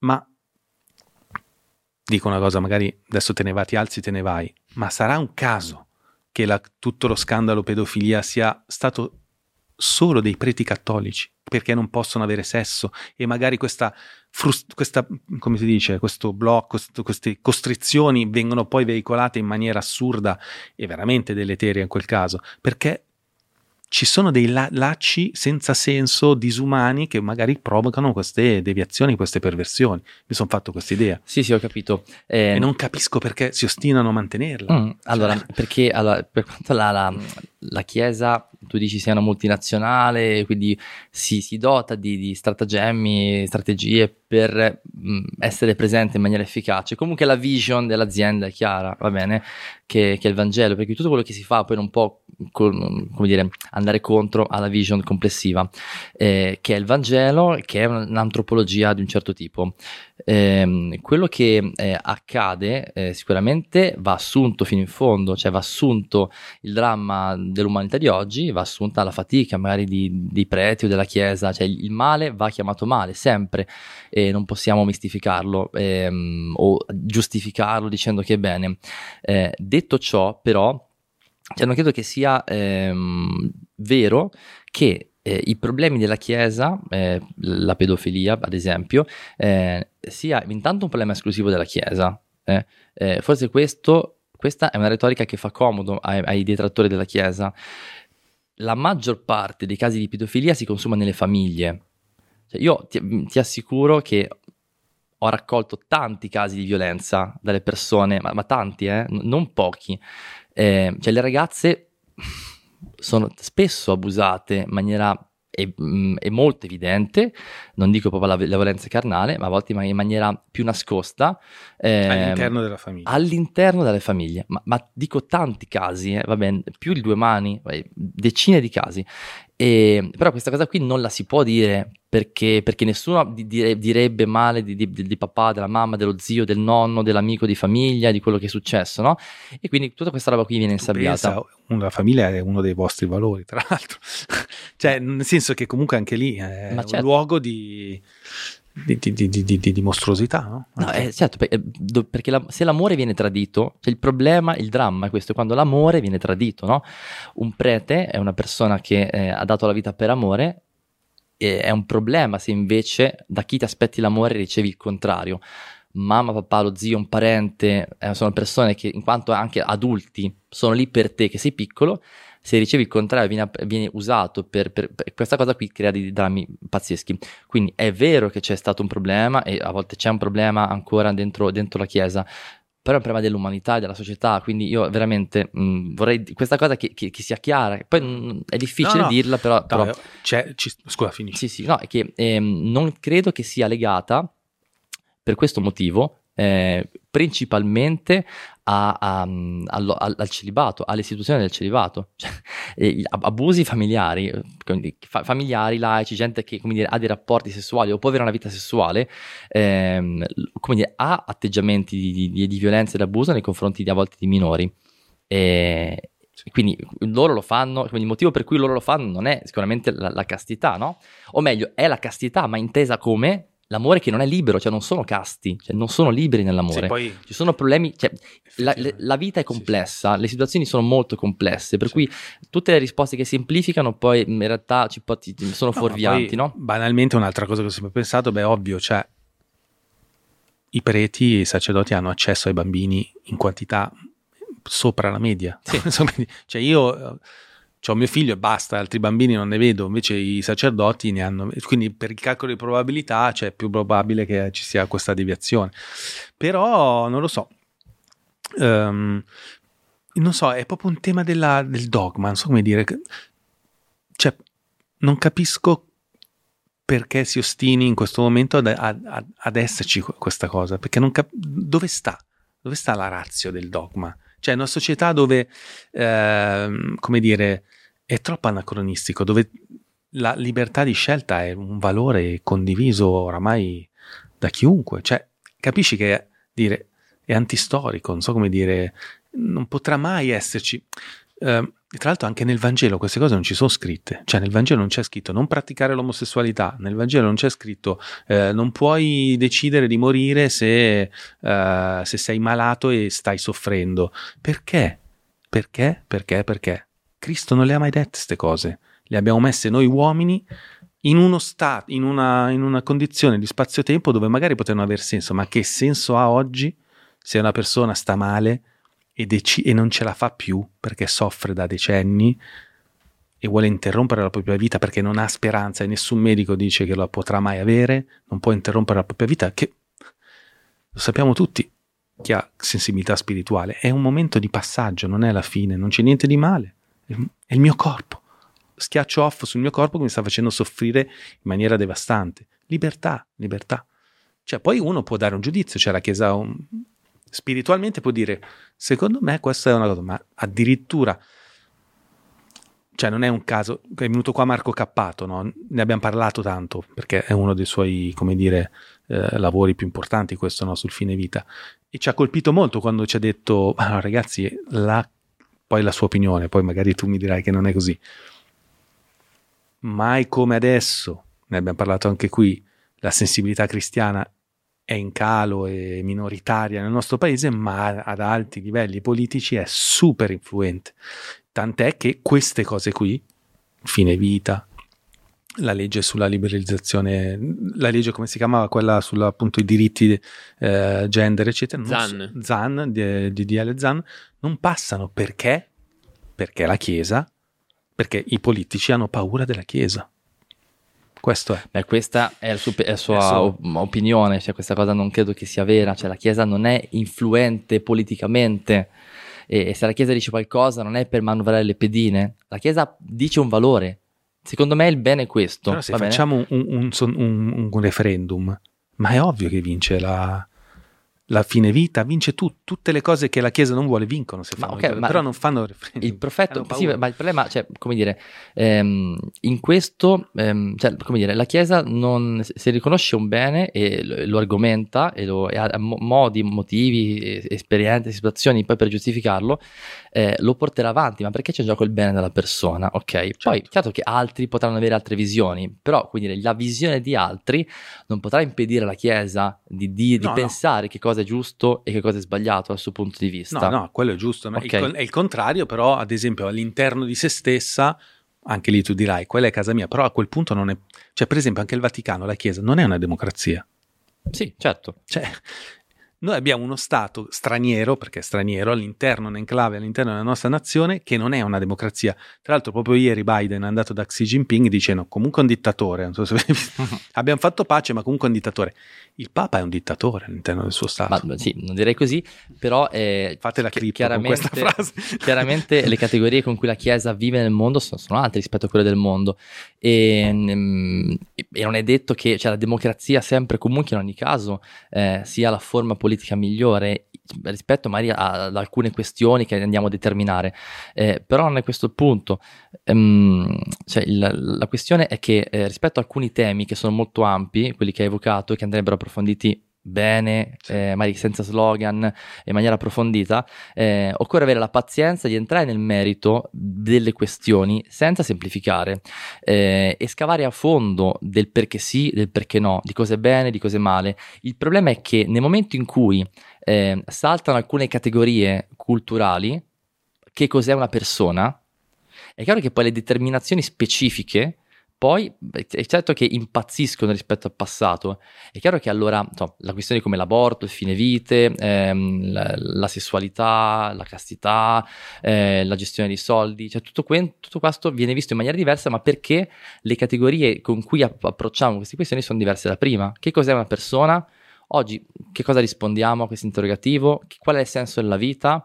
A che cosa rispondiamo a questo interrogativo? Cioè, oggi il problema non è su, su una determinazione particolare o l'altra, ma sul fatto che oggi eh, non sappiamo più dire niente rispetto a noi, o meglio, abbiamo, siamo molto relativisti rispetto a, a- a tutto, per cui di fatto quello che una persona sente essere vero per sé, allora in qualche modo a volte pretende che diventi un diritto universale, o meglio che venga universalmente riconosciuto come suo diritto, anche se magari eh, non coincide con un bene mm, che altri hanno dichiarato tale rispetto alla vita, all'amore ehm, e ad altre questioni. Quindi c'è dibattito concreto su alcune questioni pratiche, va bene, però di fondo cioè, c'è la Chiesa che ha certe- una certa concezione dell'uomo e della vita che reputa essere un valore e che però poi non, fa fatica ad emergere quando si parla magari su, su certi tavoli in maniera, o sui social di queste questioni. Perché? Perché non si ha pazienza, si vuole arrivare al dunque, no? Quindi la facciamo sta legge o no? Eh sì e no, ma tu, tu, nel tuo caso eh, cosa pensi che sia giusto? Eh, oggi non ci sono più tavoli, spazi di discussione, cioè come dire, nel, nel corso della storia ci sono state questioni di questa portata più o meno. Però mai nella storia c'è stata la velocità, la voracità e la- la- la- l'ansia di, di dire delle cose, di arrivare un dunque come adesso. Cioè, I grandi processi storici, le grandi decisioni su grandi temi sono stati sempre presi con tanto tempo, in tanto tempo, ehm, a partire in, in certi luoghi con alcune persone che si confrontavano con eh, c'erano dei dibattiti, Sì, poi si, si lasciava, si scriveva, si pensava, ci si ritrovava, si discuteva, poi si tornava a casa, mentre oggi eh, appena fi- esci da un dibattito, stu- i giornali, i social, quello che pensa questo, si sovrappongono mille visioni, non c'è più autorevolezza. Chi è che è autorevole su queste cose? Cioè l'autorevolezza rispetto all'amore, alla vita, alla persona, alla morte, alla sessualità, chi è? Chiunque è diventato autorevole su tutto e quindi chi ascolti, tante volte viene ascoltato il pensiero in qualche modo che eh, attizza di più quello che è più socialmente eh, gra- gradito, quello che magari viene tirato più eh, da, da alcune questioni economiche quindi in qualche modo ehm, plagia un po', un po' le masse. Tutto questo per dire che su alcune questioni specifiche, forse beh, non è questa la sede di parlarne con- in maniera attenta, però oggi è difficile parlare di tutto perché, perché è tutto molto complesso. Ecco perché allora, mh, secondo me, in, in tutti i casi, cioè che sia bisogna dire sì oppure bisogna dire no rispetto a un problema, Sì. Credo che occorra eh, da parte di tutti potersi prendere del tempo per ascoltare la controparte, eh, per analizzarla, per confrontarsi e per farsi aiutare, avere dei pensieri che sono un po' più, più profondi. Questo è quello che mi, mi sento di dire su queste questioni. E no, mi rendo conto che sono questioni importanti. Io spesso, anche noi, fra di noi, tipo sull'aborto, eh, non è facile, No, non è facile, ehm, veramente difficile. Cioè, da uomini poi forse ancora più difficile perché devi mesimarti il corpo di una donna. eh, Da sbattezzato posso dire che il diritto all'aborto, poi si può parlare di diversi livelli del, del diritto all'aborto, forse è... Cavolo, sono difficili da dire queste cose. Però io capisco la posizione della Chiesa. Cioè, il fatto che tu percepisca di avere un diritto, studiatelo bene quel diritto. Non è proprio sempre detto che, Sì. si- che non possa essere solo una voglia di eccessiva libertà, che poi dopo col tempo la paghi. Cioè, era meglio non averla quella libertà eh, per poter vivere in una maniera più consapevole. È difficile dire è difficile. No, no, no, però le hai dette È bene. difficile No, io l'ho capito, cose. l'ho capito. e Senza... io, cioè, io istintualmente sono un libertario. Cioè, per me la gente deve poter fare quel cazzo che vuole finché Cap- non rom- eh, finché non, eh, non- non invade quella degli altri, eh, quindi ehm, perché lo vedo, cioè, perché produce sempre l'effetto contrario, secondo me, il divieto e anche, eh, come dire, il terrorizzare rispetto anche intellettualmente, come ogni tanto ha fatto la Chiesa, dicendo guarda lo puoi fare, però sappi che vai all'inferno, cioè non funziona, cioè crea effetti contrari. E, mh, tra l'altro mi domando... Però è anche sbagliato l'approccio Sì. direttamente opposto, cioè occorre avere una, una- una sapienza cioè tu da padre immagino che abbia dovuto mettere delle regole eh, alla vita dei tuoi figli, ehm, però non è che lo fai per un male, perché vuoi imporre qualcosa, il limite sta a te poi avere il modo giusto di, Sì. di, di raccontargliele, di proporgliele e di fargli in- interiorizzare la regola, accettando anche il fatto che in- inevitabilmente loro proveranno a trasgredire, eh, ma un po' per sperimentarsi, per capire che eh, hanno sbagliato e poi dire sì, effettivamente mio padre aveva ragione e quando sarò padre, anche se magari mi scocciava a pensarlo, anch'io mi sento di dover confermare questo valore che ho, Sì. che ho assunto. Mm, oggi eh, il problema è che nessuno si vuole sentire più dire niente. Questo Sì, è, e ad esempio anche io, io qua mi sento molto libero a parlare con voi, ma in realtà non sono libero perché, perché questo, la registrazione poi andrà via mm, sui, sui canali social, tanti lo vedranno. Speriamo. E le dichi- certo, tutti quanti. E le dichiarazioni mie, tue, di chiunque, in realtà oggi sono eh, merce, eh, come dire, ehm, per tutti, tutti quanti sentono in diritto di giudicarla, di criticarla, di attaccare la persona a partire da alcune cose che si dice, non c'è la libertà di dire le cose. Perché? Perché dà tanto fastidio. Cioè, da una parte c'è molta libertà, eh, cioè si, si- si invoca la libertà quasi assoluta, quando poi, e quando uno liberamente si, si espone e si esprime rispetto a una convinzione, eh, questa libertà subito viene revocata. Non, non dovresti farlo, non puoi farlo, non puoi dirlo. Ecco. Quindi, quindi tu leggi i commenti, leggi tutto. Beh sì, ma cioè, no, tutto no, perché è Anche impossibile, però per- cioè, mi interessa capire come va il mondo, mi interessa capire come stanno le persone, qual è il Ci stai lo ma- ci rimani male quando le persone... Sì, ma non per me. Cioè a me non, non- non mi importa se mi criticano le spalle grosse, a me però In tutti i dispiace... sensi, tra l'altro. Grazie. A me abbiamo detto dispiace- all'inizio puntata. a me dispiace quando le persone eh, non riescono a riconoscere eh, il bene e il valore che io porto. Quindi mh, l'insulto alla mia persona o lo- lo- il tentativo di Ma cos'è che screditarmi. dicono gli hater di te? Cioè, non so come dire. Qual è la critica più, più comune? Oh, di tutto. No, Cioè, tipo... Tipo? Tipo? Beh, le Cosa ne sai tu del- delle cose perché sei sacerdote? Non so. Esatto, tipo Eh. quello che sono, sono ancora nel Medioevo, che Eh. tanto sono pedofilo. Ah, eh, ma sì, ma oggi, oggi la gente si sente libera di dire Sì, sì, qualsiasi certo, cosa su sì. tutto, eh? cioè veramente le barriere lì- si lì sono si abbassate può- contro di noi. Con- no, ma- comunque. eh, ma ciao, alla Chiesa si può dire tutto. Oggi il, il paradosso è questo adesso, che la Chiesa viene tanto poi attaccata come a volte come l'istituzione eh, morale che casta la libertà delle persone. Ehm, amica- un'amica mia suora eh, le capita spesso, spesso no, ma le capita diverse volte che la gente quando passa le sputa davanti, va bene? Ehm, a me prete a volte passo in giro per Milano e la gente bestemmia forte perché mi vede e vuole, vuole farsi vedere. Oppure sotto i commenti la gente si sente libero di scrivermi le peggio cose. Eh, Sai che- in quanto prete, quindi ma- senza conoscere, in quanto prete mi, mi sento attaccato, criticato. Ehm, a me frega poco, cioè non- questa cosa non mi scalfisce Ma è nell'autostima, nella mia più vocazione. cristologico questo. A Cristo sputavano. Ma, ma amen. Dovreste vabbè. essere contenti. All- Alleluia. Perché finalmente siete arrivati come lui. Spero che non vi crocefigga. Ecco. No, però infatti a me non dispiace questo, mi dispiace che quando non riconoscono eh, un valore, quando io por- provo a portare un bene e mi impegno per comunicarlo e c'è il rifiuto del bene. Ma sì, allora guarda, sulle bestemmie, sempre Guido Alberto, che saluto, eh, lo cito spesso, eh, lui dice, perché una volta è venuto a un nostro evento più volte e dice, guardate che ci sono, scusa Guido Alberto, se senti, c'è alcuni miei collaboratori ogni tanto una bestemmina scappa. Ma meno male, chi bestemmia eh, sono i miei preferiti perché sono quelli che hanno sempre bisogno di avere Dio in bocca. Cioè la bestemmia c'è solo in Italia, non esiste. Sì, sì. È l'unico posto al mondo dove si bestemmia. Perché c'è stata la Chiesa, perché comunque fa parte della nostra cultura e mm, non riusciamo a staccarci dalla... non riusciamo, eh, o forse fa parte così tanto della nostra cultura, ma chi bestemmia è evidente che ha... cioè è, è- è- più, come dire, più intriso di cristianità un bestemmiatore di uno che non, non bestemmia ma che non, non- non sa sfogarsi in altro modo. Sì, ma io la, la guardo dal punto di vista sociale e educativo la questione.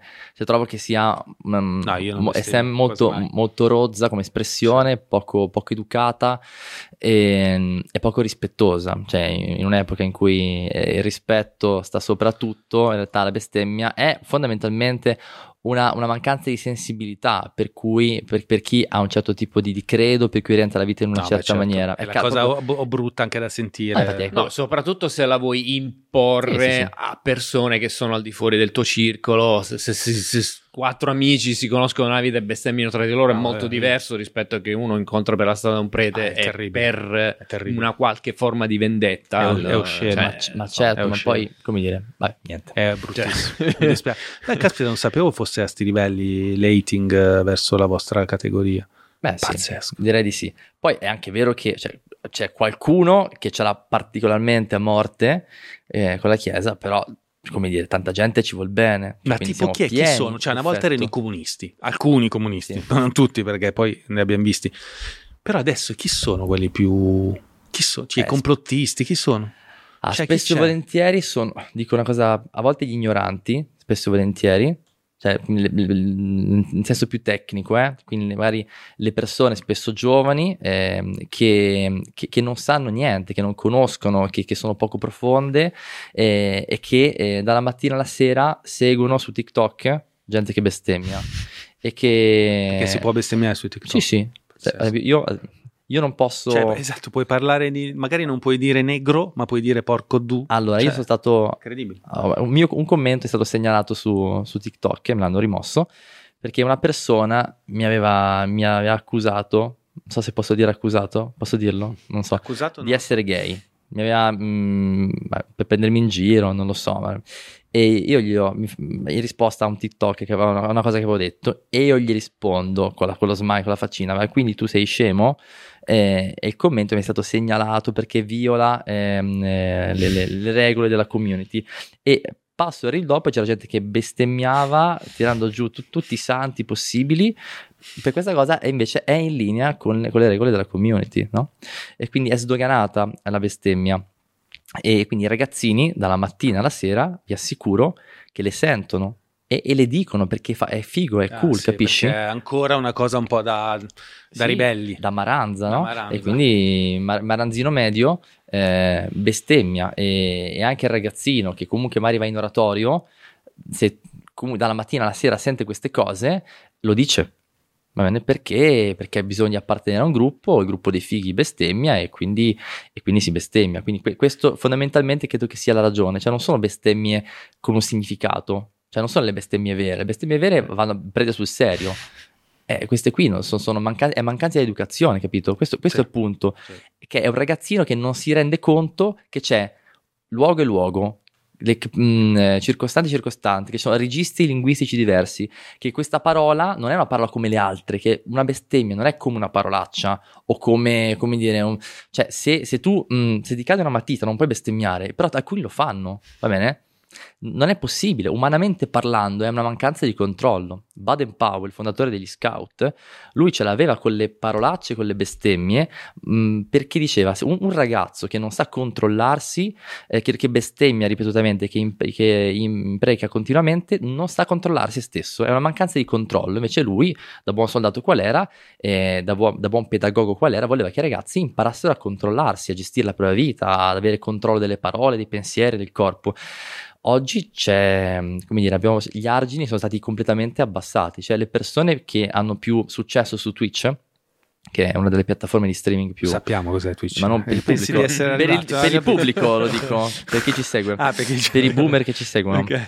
Ehm, chi ha più successo su Twitch tante volte ha, ha avuto successo perché ha bestemmiato tanto, cioè il personaggio l'ha costruito attorno No, l'avrei alle imprecazioni. Non l'avrei mai detto. Pensavo fosse una roba della mia generazione.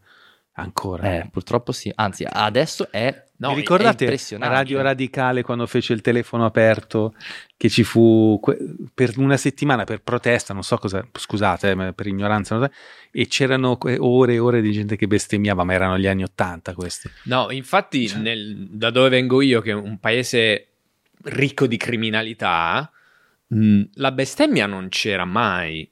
Adesso invece i, ragazzini di oggi bestemmiano anche loro nel, sud Italia, cioè un posto dove, ehm, cioè peggio di Gotham City, però non si bestemmiava. E perché la mafia ha sempre avuto comunque un rispetto paradossalmente per... Sì, infatti, comunque Sì. ehm, cioè, c'era sempre comunque il- il- eh, l'importanza del rispetto verso l'autorità divina. Wow. Eh, questo è quanto, cioè che poi alla fine le cose, allora, questi problemi sono come una valanga, per cui mh, cade prima un sassolino, poi se ne trascina dietro un altro, e poi un altro, e poi un altro, a un certo punto c'hai una frana, una valanga che non riesci più a gestire. Però il punto è, per, come siamo arrivati a questo punto? Cioè, il- il- dobbiamo, dobbiamo chiederci sinceramente come mai siamo arrivati ad autorizzare che nelle piattaforme di streaming mh, eh, più popolari eh, le persone possano bestemmiare dalla mattina alla sera continuamente senza alcun tipo di problema, che sui social network che i bambini utilizzano si bestemmia di continuo ed è sdoganato. Però si sarà partiti, da dove si è partiti? E io andrei indietro a- all'inizio di tutti questi tentativi di ma guadagnarsi un po' di libertà, questi desideri di trasgressione che a un certo Ma sei punto sicuro? Guarda è che non tutto sicuro. sfuggito dal controllo. Cioè, scusa, non è incitazione all'odio la bestemmia? No, io l'ho segnalata, a volte segnalo queste Pazzesco. cose, ma non è Pensa per- te, incredibile. perché no. È incredibile, boh, non lo so. Non Il- pensi che in generale tutto possa dipendere dal sempre più marginale ruolo dei padri nelle famiglie? Tutto cosa? Quest- cioè, Tu- tutti i problemi di, di educazione, di... Perché solo Oh, i tutto- padri? Beh, perché... perché è molto comune. Perché è molto comune. Eh, certo. Sì, eh, non- i padri e del padre come figura, come ruolo, come ehm, istituzione antropologica, Sì. ehm, che, che poi si dedica oggi, padri e madri sono fondamentali, cioè il ruolo paterno è quello che mette la legge, eh, è quello che dice sì e no, è quello che fa incazzare il figlio, ma in qualche modo questa cosa lo risveglia, cioè lo, lo chiama alla vita, proprio che la madre lo ha chiamato alla vita fisicamente. I padri si sono eclissati perché li abbiamo presi a picconate, fondamentalmente, cioè abbiamo buttato giù la paternità, l'istituzione, i ruoli e questa cosa poi ha tirato giù la paternità, per cui poi gli uomini che mettono al mondo figli, i genitori, fanno fatica a diventare padri, fanno fatica a eh, educare i figli alla libertà, eh, perché eh, loro stessi hanno ammazzato i loro padri, fondamentalmente. Ehm, quindi chi ha buttato giù l'istituzione, chi ha voluto tirare giù ogni tipo di regola, chi ha voluto...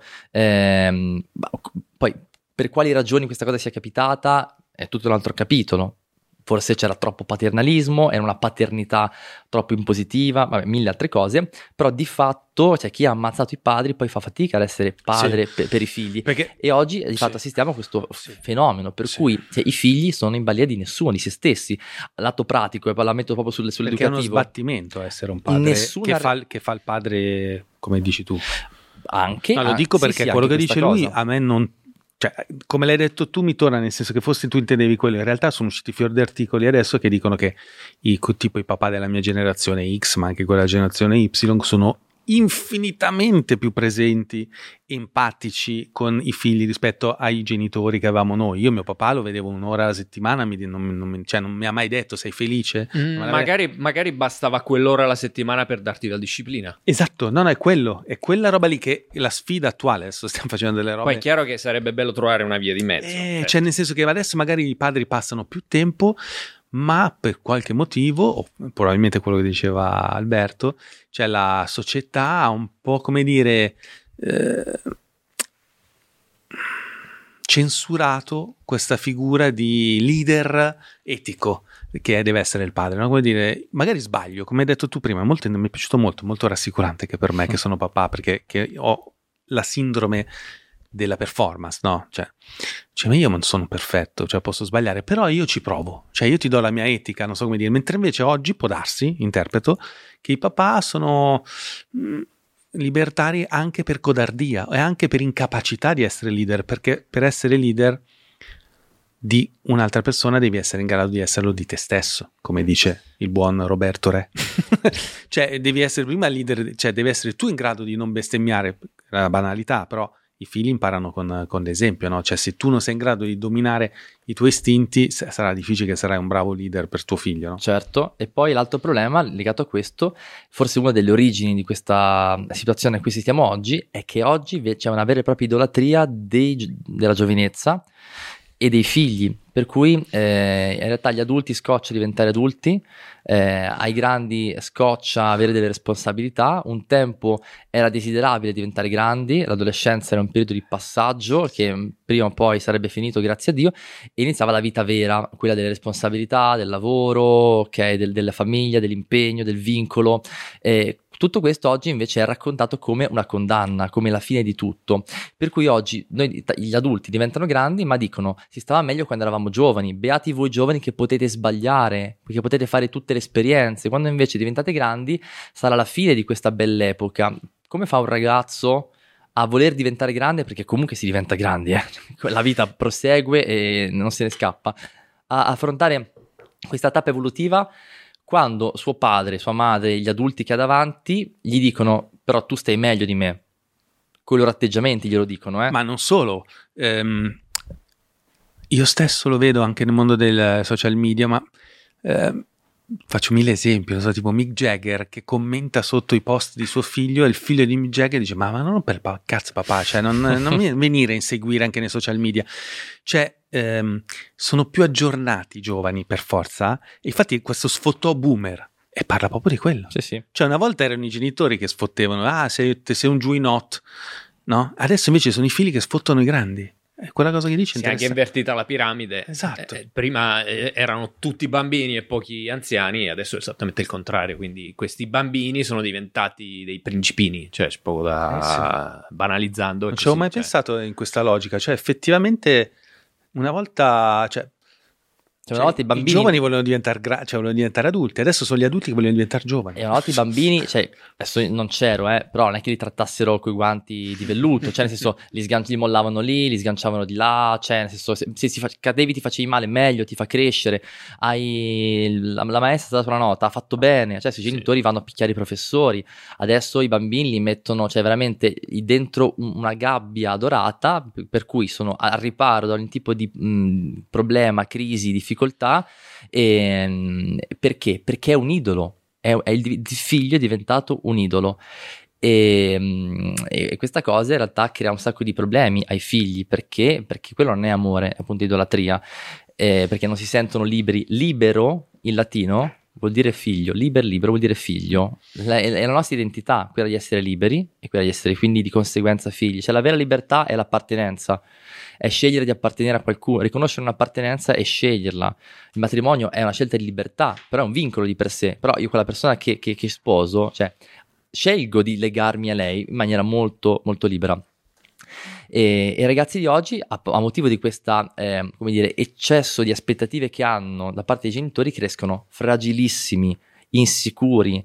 Oggi, gli adolescenti di oggi sono spavaldi esteriormente perché, perché devono sempre dimostrare qualcosa di essere, agli altri di essere sul pezzo, di farcela estere- esteticamente, esteriormente, devono- però dentro sono insicurissimi.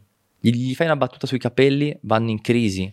Ehm, oggi, vabbè, la maggior parte, cioè tanti ragazzi quando, quando pregano, ta- piangono, piangono tantissimo. Quando pregavo io, miei- la mia generazione, cioè di fronte, fronte al mistero di Dio, non c'era questa, questo dolore, questa contrizione, ma è segno di una grandissima fragilità che, che non riesce a trovare espressione, perché non puoi dire che sei fragile fondamentalmente.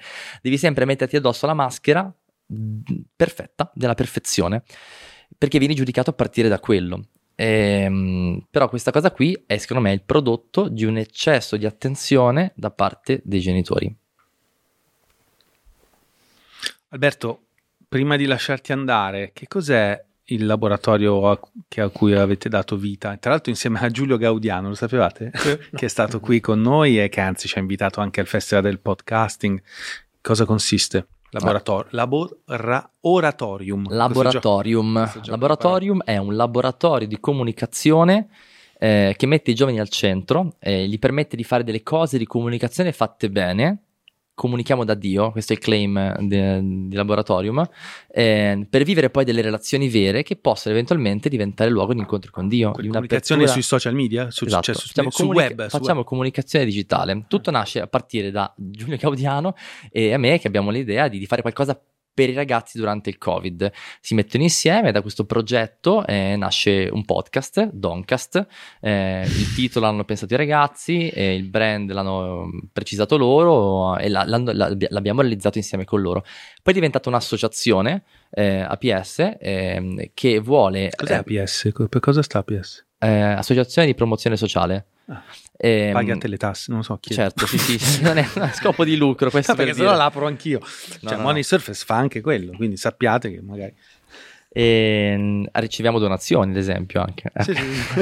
Ehm, quindi l'obiettivo Ah, è, quindi comunica- dici don- donatemi. è ok. comunicare, no, non l'ho detto, No. È com- tu lo dici, è comunicare meglio, comunicare meglio e aiutare i ragazzi a comunicare bene. Questo con un fine anche di evangelizzazione, cioè vorremmo aiutare la Chiesa a comunicare meglio, però questo è f- facendo un servizio ai ragazzi. Ad esempio, mi rendo conto che il mondo della comunicazione di oggi è quello che lavorativamente parlando forse è quello più effervescente, è- perché è onnipresente, ma Sì. quelli che comunicano bene sono sempre di meno.